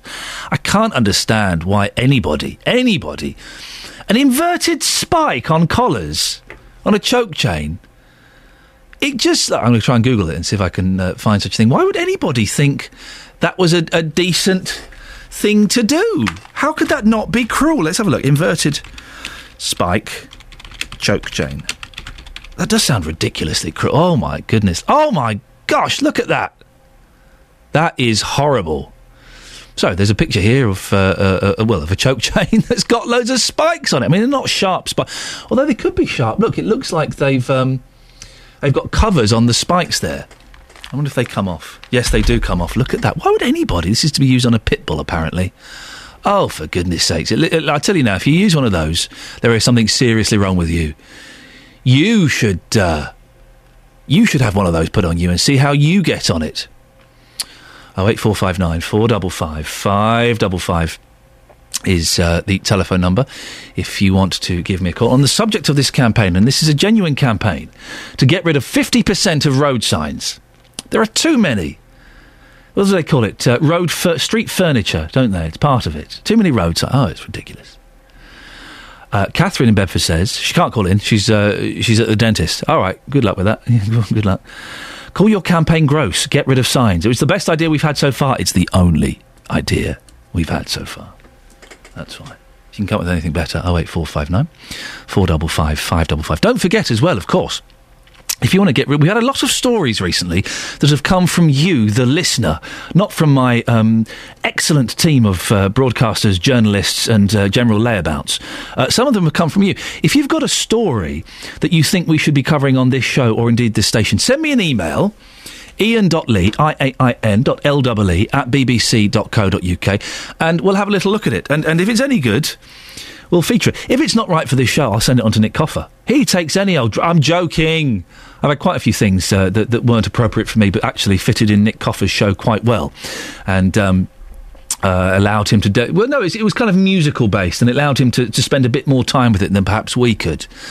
So, if you've got something, Iain.lee at bbc.co.uk. It can be a huge story. It can be something that affects your county, your uh, your town, or it can be a tiny thing that affects maybe just you. 08459 455 555. Graham will come to you in a minute. It's 8.45 though. Let's get the travel news.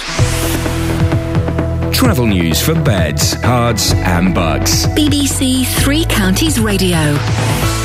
Well, various stretches of the M25 are still looking very slow this morning. In particular, uh, there are delays from around junction 27, the M11, uh, around to 25, the A10. There are delays from junction 8, uh, 22 to uh, 19, so from London Colney to Watford, and then 18 to 16 from Chorleywood to the M40. Clockwise, it's a little bit slow uh, going in through the uh, roadworks. Junctions 22 to 23, so London Colney to South Mimms. A1, very slow south towards the Black Cat roundabout. Still queuing in patches uh, around the Stevenage area. The delay is more around the Letchworth area, really, junction 9 down towards 8 as you head towards Stevenage, then busy in patches from there down to junction 7 at Stevenage. But that stretch does seem to have eased a little bit uh, to how it was uh, earlier on. Uh, there are delays on the A5 heading south uh, towards Markyate, both directions through Dunstable looking busy, and then northbound up towards Hockliffe uh, looks very slow. Then Little Brickhill up towards Milton Keynes, is a section that looks very slow on the speed sensors. They're picking up some delays on the B653 at, Wheat, uh, at Wheathampstead. That's looking really busy at the moment, heading away towards the A1M. Along that stretch, we had a call from Tracy earlier who said the delays on the A6 at Silsoe were because of an accident just north of the roundabout there. And I can also see delays on the A414 Ian just outside Hertford, heading towards Hertford, really queuing back uh, to the A10 at Rush Green. Russell Holding, BBC Three Counties Radio. Thank you, Russell.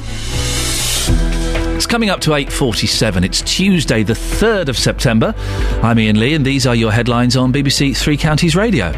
The campaign for plain English is criticising Hertfordshire County Council's decision to spend more than a million pounds on traffic displays, dismissed by the campaign spokesman as insipid, bland little notice boards. The MP for Chesham and Amersham, Cheryl Gillan, is rejecting the Chancellor's claim that HS2 will help bridge the north-south divide. And in sport, German international Mesut Ozil has become Arsenal's recording signing. He's joined for Real Madrid in a deal worth 42.4 million pounds. Coming up, fancy a nice little break? Of course you do. How about in Hertfordshire? Of course you don't. Let's get the weather. Elizabeth Rizzini. Beds, Herts, and Bucks weather. BBC Three Counties Radio. Hello, very good morning to you. What's wrong with Hertfordshire? Nothing's Nothing. nothing's wrong with Hertfordshire, Hmm. uh, Elizabeth. I'm just saying, would, would you spend a week on holiday there? Yeah, maybe. Well, where? Nice place. It, well, it, no, it is. I'm not saying it's not a nice place. I'm just saying it's not. The, it's not a holiday destination for more than a long weekend. you know it's true. Well, well, I don't know. I don't know. Do you want some weather for it anyway? Um, I suppose we're contractually obliged to take it. So yes, away you go. All right, well, there will be a little bit of cloud around today, some fair weather cloud really through the afternoon.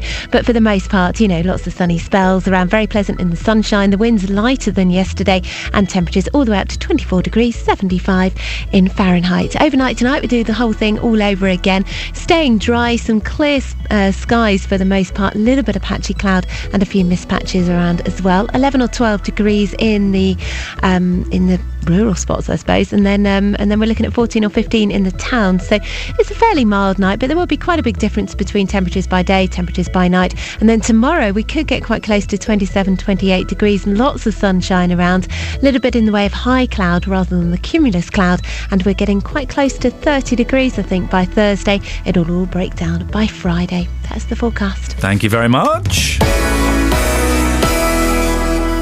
Chet and Partuck on BBC Three Counties Radio. On Sunday night, I'll be live from one of the east of England's biggest Asian music events. Luton Mela is in its 13th year, and if you can't make it yourself, I'll bring it all to you. It all comes from Wardown Park, and you'll be able to soak up the atmosphere of Luton's biggest Asian party. Come down and meet us, or get the whole experience right here. Chet and Partuck. Live from Luton Mela, Sunday night from 6 on BBC Three Counties Radio. Now, this morning we've been talking about road signs. I'm starting a campaign to see a reduction in the number of so called street furniture. We need a name for this campaign, please. Uh, any suggestions? Do let me know. Well, earlier on, Dave called in to say he's seen a sign and he doesn't have a clue what it is. It's about 10 inches by 10 inches. So it's a square? Square. Yeah, okay, I'm drawing it here. It's yellow, Yep, yellow. yellow background. Yep. A big uh, a spot, black spot on the top, and a black s- triangle underneath. Well, I, I'm surprised that um, uh, Dave doesn't recognise us. Dave barely recognises his own face in the mirror most mornings. Uh, well, Terry Douris, cabinet member for Highways and Transport and Herts County Council, has been. Uh, Terry, what are you doing coming back on? Well, I thought I'd come back and uh, give you the answer about these uh, orange signs that with the black diamonds. Just, just as a, a public service, you understand? Look at you. You don't get any points for it, but you, I'm, I'm doing a little salute to you. Uh, what are they? Well, basically, what they are is a diversionary route. So that if, for example, um, part of the A1M is closed for roadworks or something like that, then a message can come up on these very excellent signs. Oh. but saying please follow Diamond, and that will actually take you via the Diamond route to avoid the, the roadworks on a motorway, and that's basically what they are. And and the reason that there are two or three different types is that they might send you in different direction depending on what sections of motorways or other major routes are actually closed. Well, good for you. Look, I'm glad you've come back on because there's two things I want to ask you. You know your signs. Yeah, I know exactly. You know your signs are costing 15 grand. Yes, yes. We found a website that does them for 40 quid. other, other signs are available, I Yes. suppose you're going to say. Uh, bear in mind that these signs actually do an awful lot more. They they are linked to the ITC, the Inter- Integrated Traffic Control Ah, I which see, your okay. colleague Roberto Perrone has been to. Yes. And that actually allows them to send out the signs. Um, so it's very much a real-time information device. The other thing I have to say Yes. is, dear, dear Malcolm Cowan at, at Welwyn Hatfield, he, he says he, he thinks they're an, ex, uh, an extravagance, but at the same time he also says he doesn't want to be without them. So you can't have it both ways. And this million quid, when it was offered to you um, by the government, couldn't you have just said, do you know what? No, we, we'll, we'll pass on this. Thanks, but no thanks. Uh, I have to say I can't tell you because that million pounds came up um, some time ago, and the, the plans for these uh, the message signs uh, were formulated. Th- I think probably about three years ago, before I was in post. Okay, Terry. Listen, thank you. Thank you very much for coming back on, Terry Douris, uh, cabinet member for Highways and Transport and Herts County Council. He he's listening. He's listening and paying attention. Thank you, Terry. It's very much appreciated. Dave has uh, called back on. Morning, Dave. Morning, Iain. Yeah. What was your, what's your problem now? No, no, um, you called me back to, to say was I satisfied with the answer. Are you satisfied no, with the answer? No, because there's no signs to say, there's no indicating to say to you, as a driver, what they actually are. Are you re- are you really this this this dumb? Do I need Look, to? look, do look, I listen do? here, pal. Listen here, pal. yes, David. Go on. yeah. Do I need to tell you why you're being Where's very? my mate? Where's my mate Justin? He's he- he's on suspension. I mean, he's on holiday. Listen, I've got four mirrors in my house. I do look into my mirror. Yeah, Dave. A do you, handsome, a handsome bloke. Da- yes. Um, excuse me. Yeah, go on. yes. Do excuse me. Do you know why you're being really silly here? No, because the thing is, you go along the A6, they're on the A6. Yes. And they've got no thing indicating Yes. that uh, it's what that man said. Okay. Shall I tell you why it's you're? just an ordinary sign. Shall I? T- oh, go on. yeah. I, shall I tell you why you're being silly? Right. You've missed the start of the diversion. That sign isn't for you. If you'd been where the diversion was, you would have seen the sign saying "Follow the yellow squares with the with the black triangle on it." So you, you're then coming you- halfway along the diversion. But, but you come on the f- radio today talking about signs. But you were doing a second, Sophie. Oh, thanks. Yeah, okay. yeah. No, You're talking about signs. Yes. I just been what brought up about a sign. And I've told you what it I've got means. No, well, you haven't. That man's just told me. All right, we've told you what it means. Right, thank you very much. Bye bye. Yeah, cheerio, bye. Unbelievable. I don't know. I'm not quite sure Am what I on happened now? there. Yeah, you're on now. I've Oh. got no idea what happened there. Yeah. Was- yeah. Oh, so who was that? I don't, don't know. Uh, he's banned. Spain, Greece, Italy, all wonderful holiday destinations. But how about a nice, relaxing holiday? Can I tempt you, sir, with Tring or Harpenden or Welwyn Garden City? That's what I'm talking Yeah, about. that's what I'm talking That's about. There's I'm a new campaign. Yes, there's a campaign to get Hertfordshire voted as the UK's top tourist destination. Well, we sent Sophie Solaria uh, out to find someone who'd stay in uh, the Costa del Herts. Have you found anybody yet? That was hard. It was hard. I got. I, I, I found a few no's, quite a few no's on the way. Yep. Do you want to hear them first? Let's, let's have a listen to the nose. I'm looking for people that would holiday in Hertfordshire this morning. Would you? No, No. no. Gosh, it's really tough to find someone. Probably, yeah.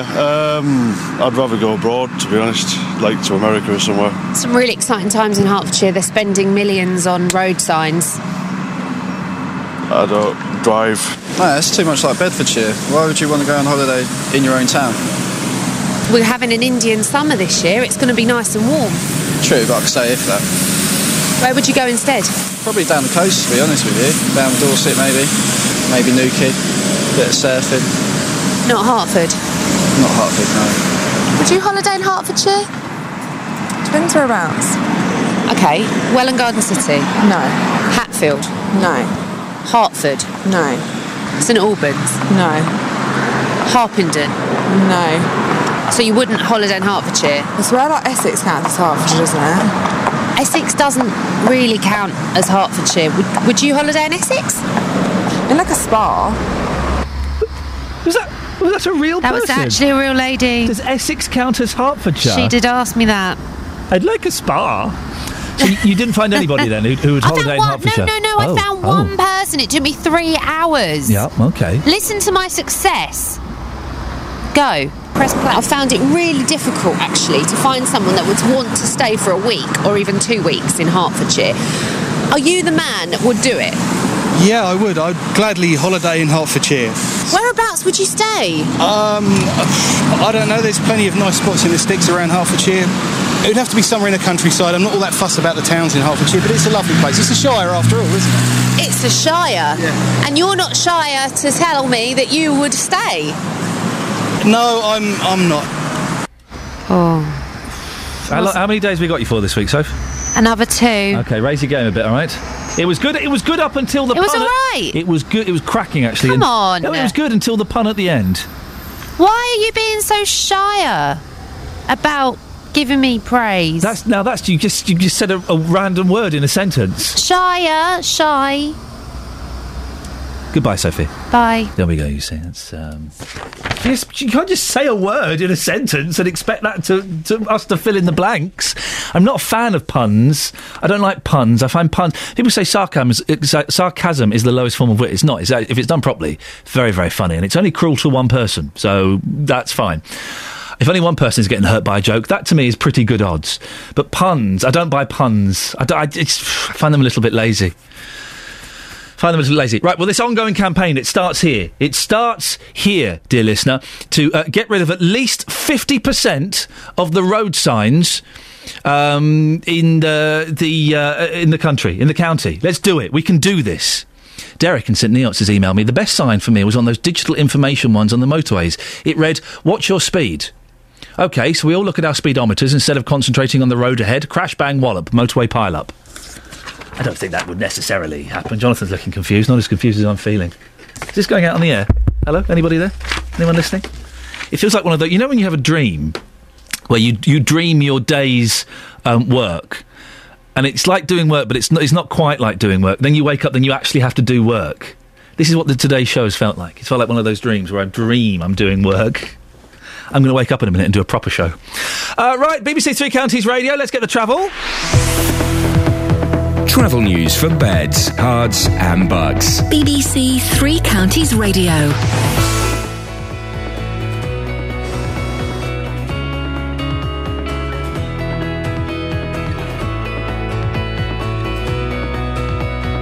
Well, we had a report of an accident on the A6 at Silsoe earlier. That's been causing queues towards there. The A41's queuing at Kings Langley down to junction 20 of the M25, then from the A405 towards Garston. The M25, much of the delays are easing. It still looks very slow clockwise around junction 23 at South Mimms, and there are delays on various other sections of it, but it's eased to how it was earlier on. A414's got worse. Traffic's queuing all the way from the A10 into Hertford. Russell Holding, BBC Three Counties Radio. Russell, thank you for that, and uh, apologies for that pause there. I can uh, can only apologise. I'm taking the bullet. I'll be honest, it wasn't my fault. Wasn't my fault. It was Kelly Betts. Oh, was it producer Tara? You should use your prerogative to blame Kelly Betts. That's what I'm doing. That's it. That's your lot. Don't forget you can download the podcast. Go to iTunes or the BBC Three Counties homepage and follow the links. JVS is up next from me till tomorrow. Ta ta. Local and vocal across beds, Herts, and bucks. This is BBC Three Counties Radio. Thank you, Iain. Good morning. Welcome to the JVS show. I'm Jonathan Vernon Smith. It's Tuesday, and on today's big phone in, would you like to see more cyclists on the road? Thousands of cyclists have descended on Parliament demanding more investment.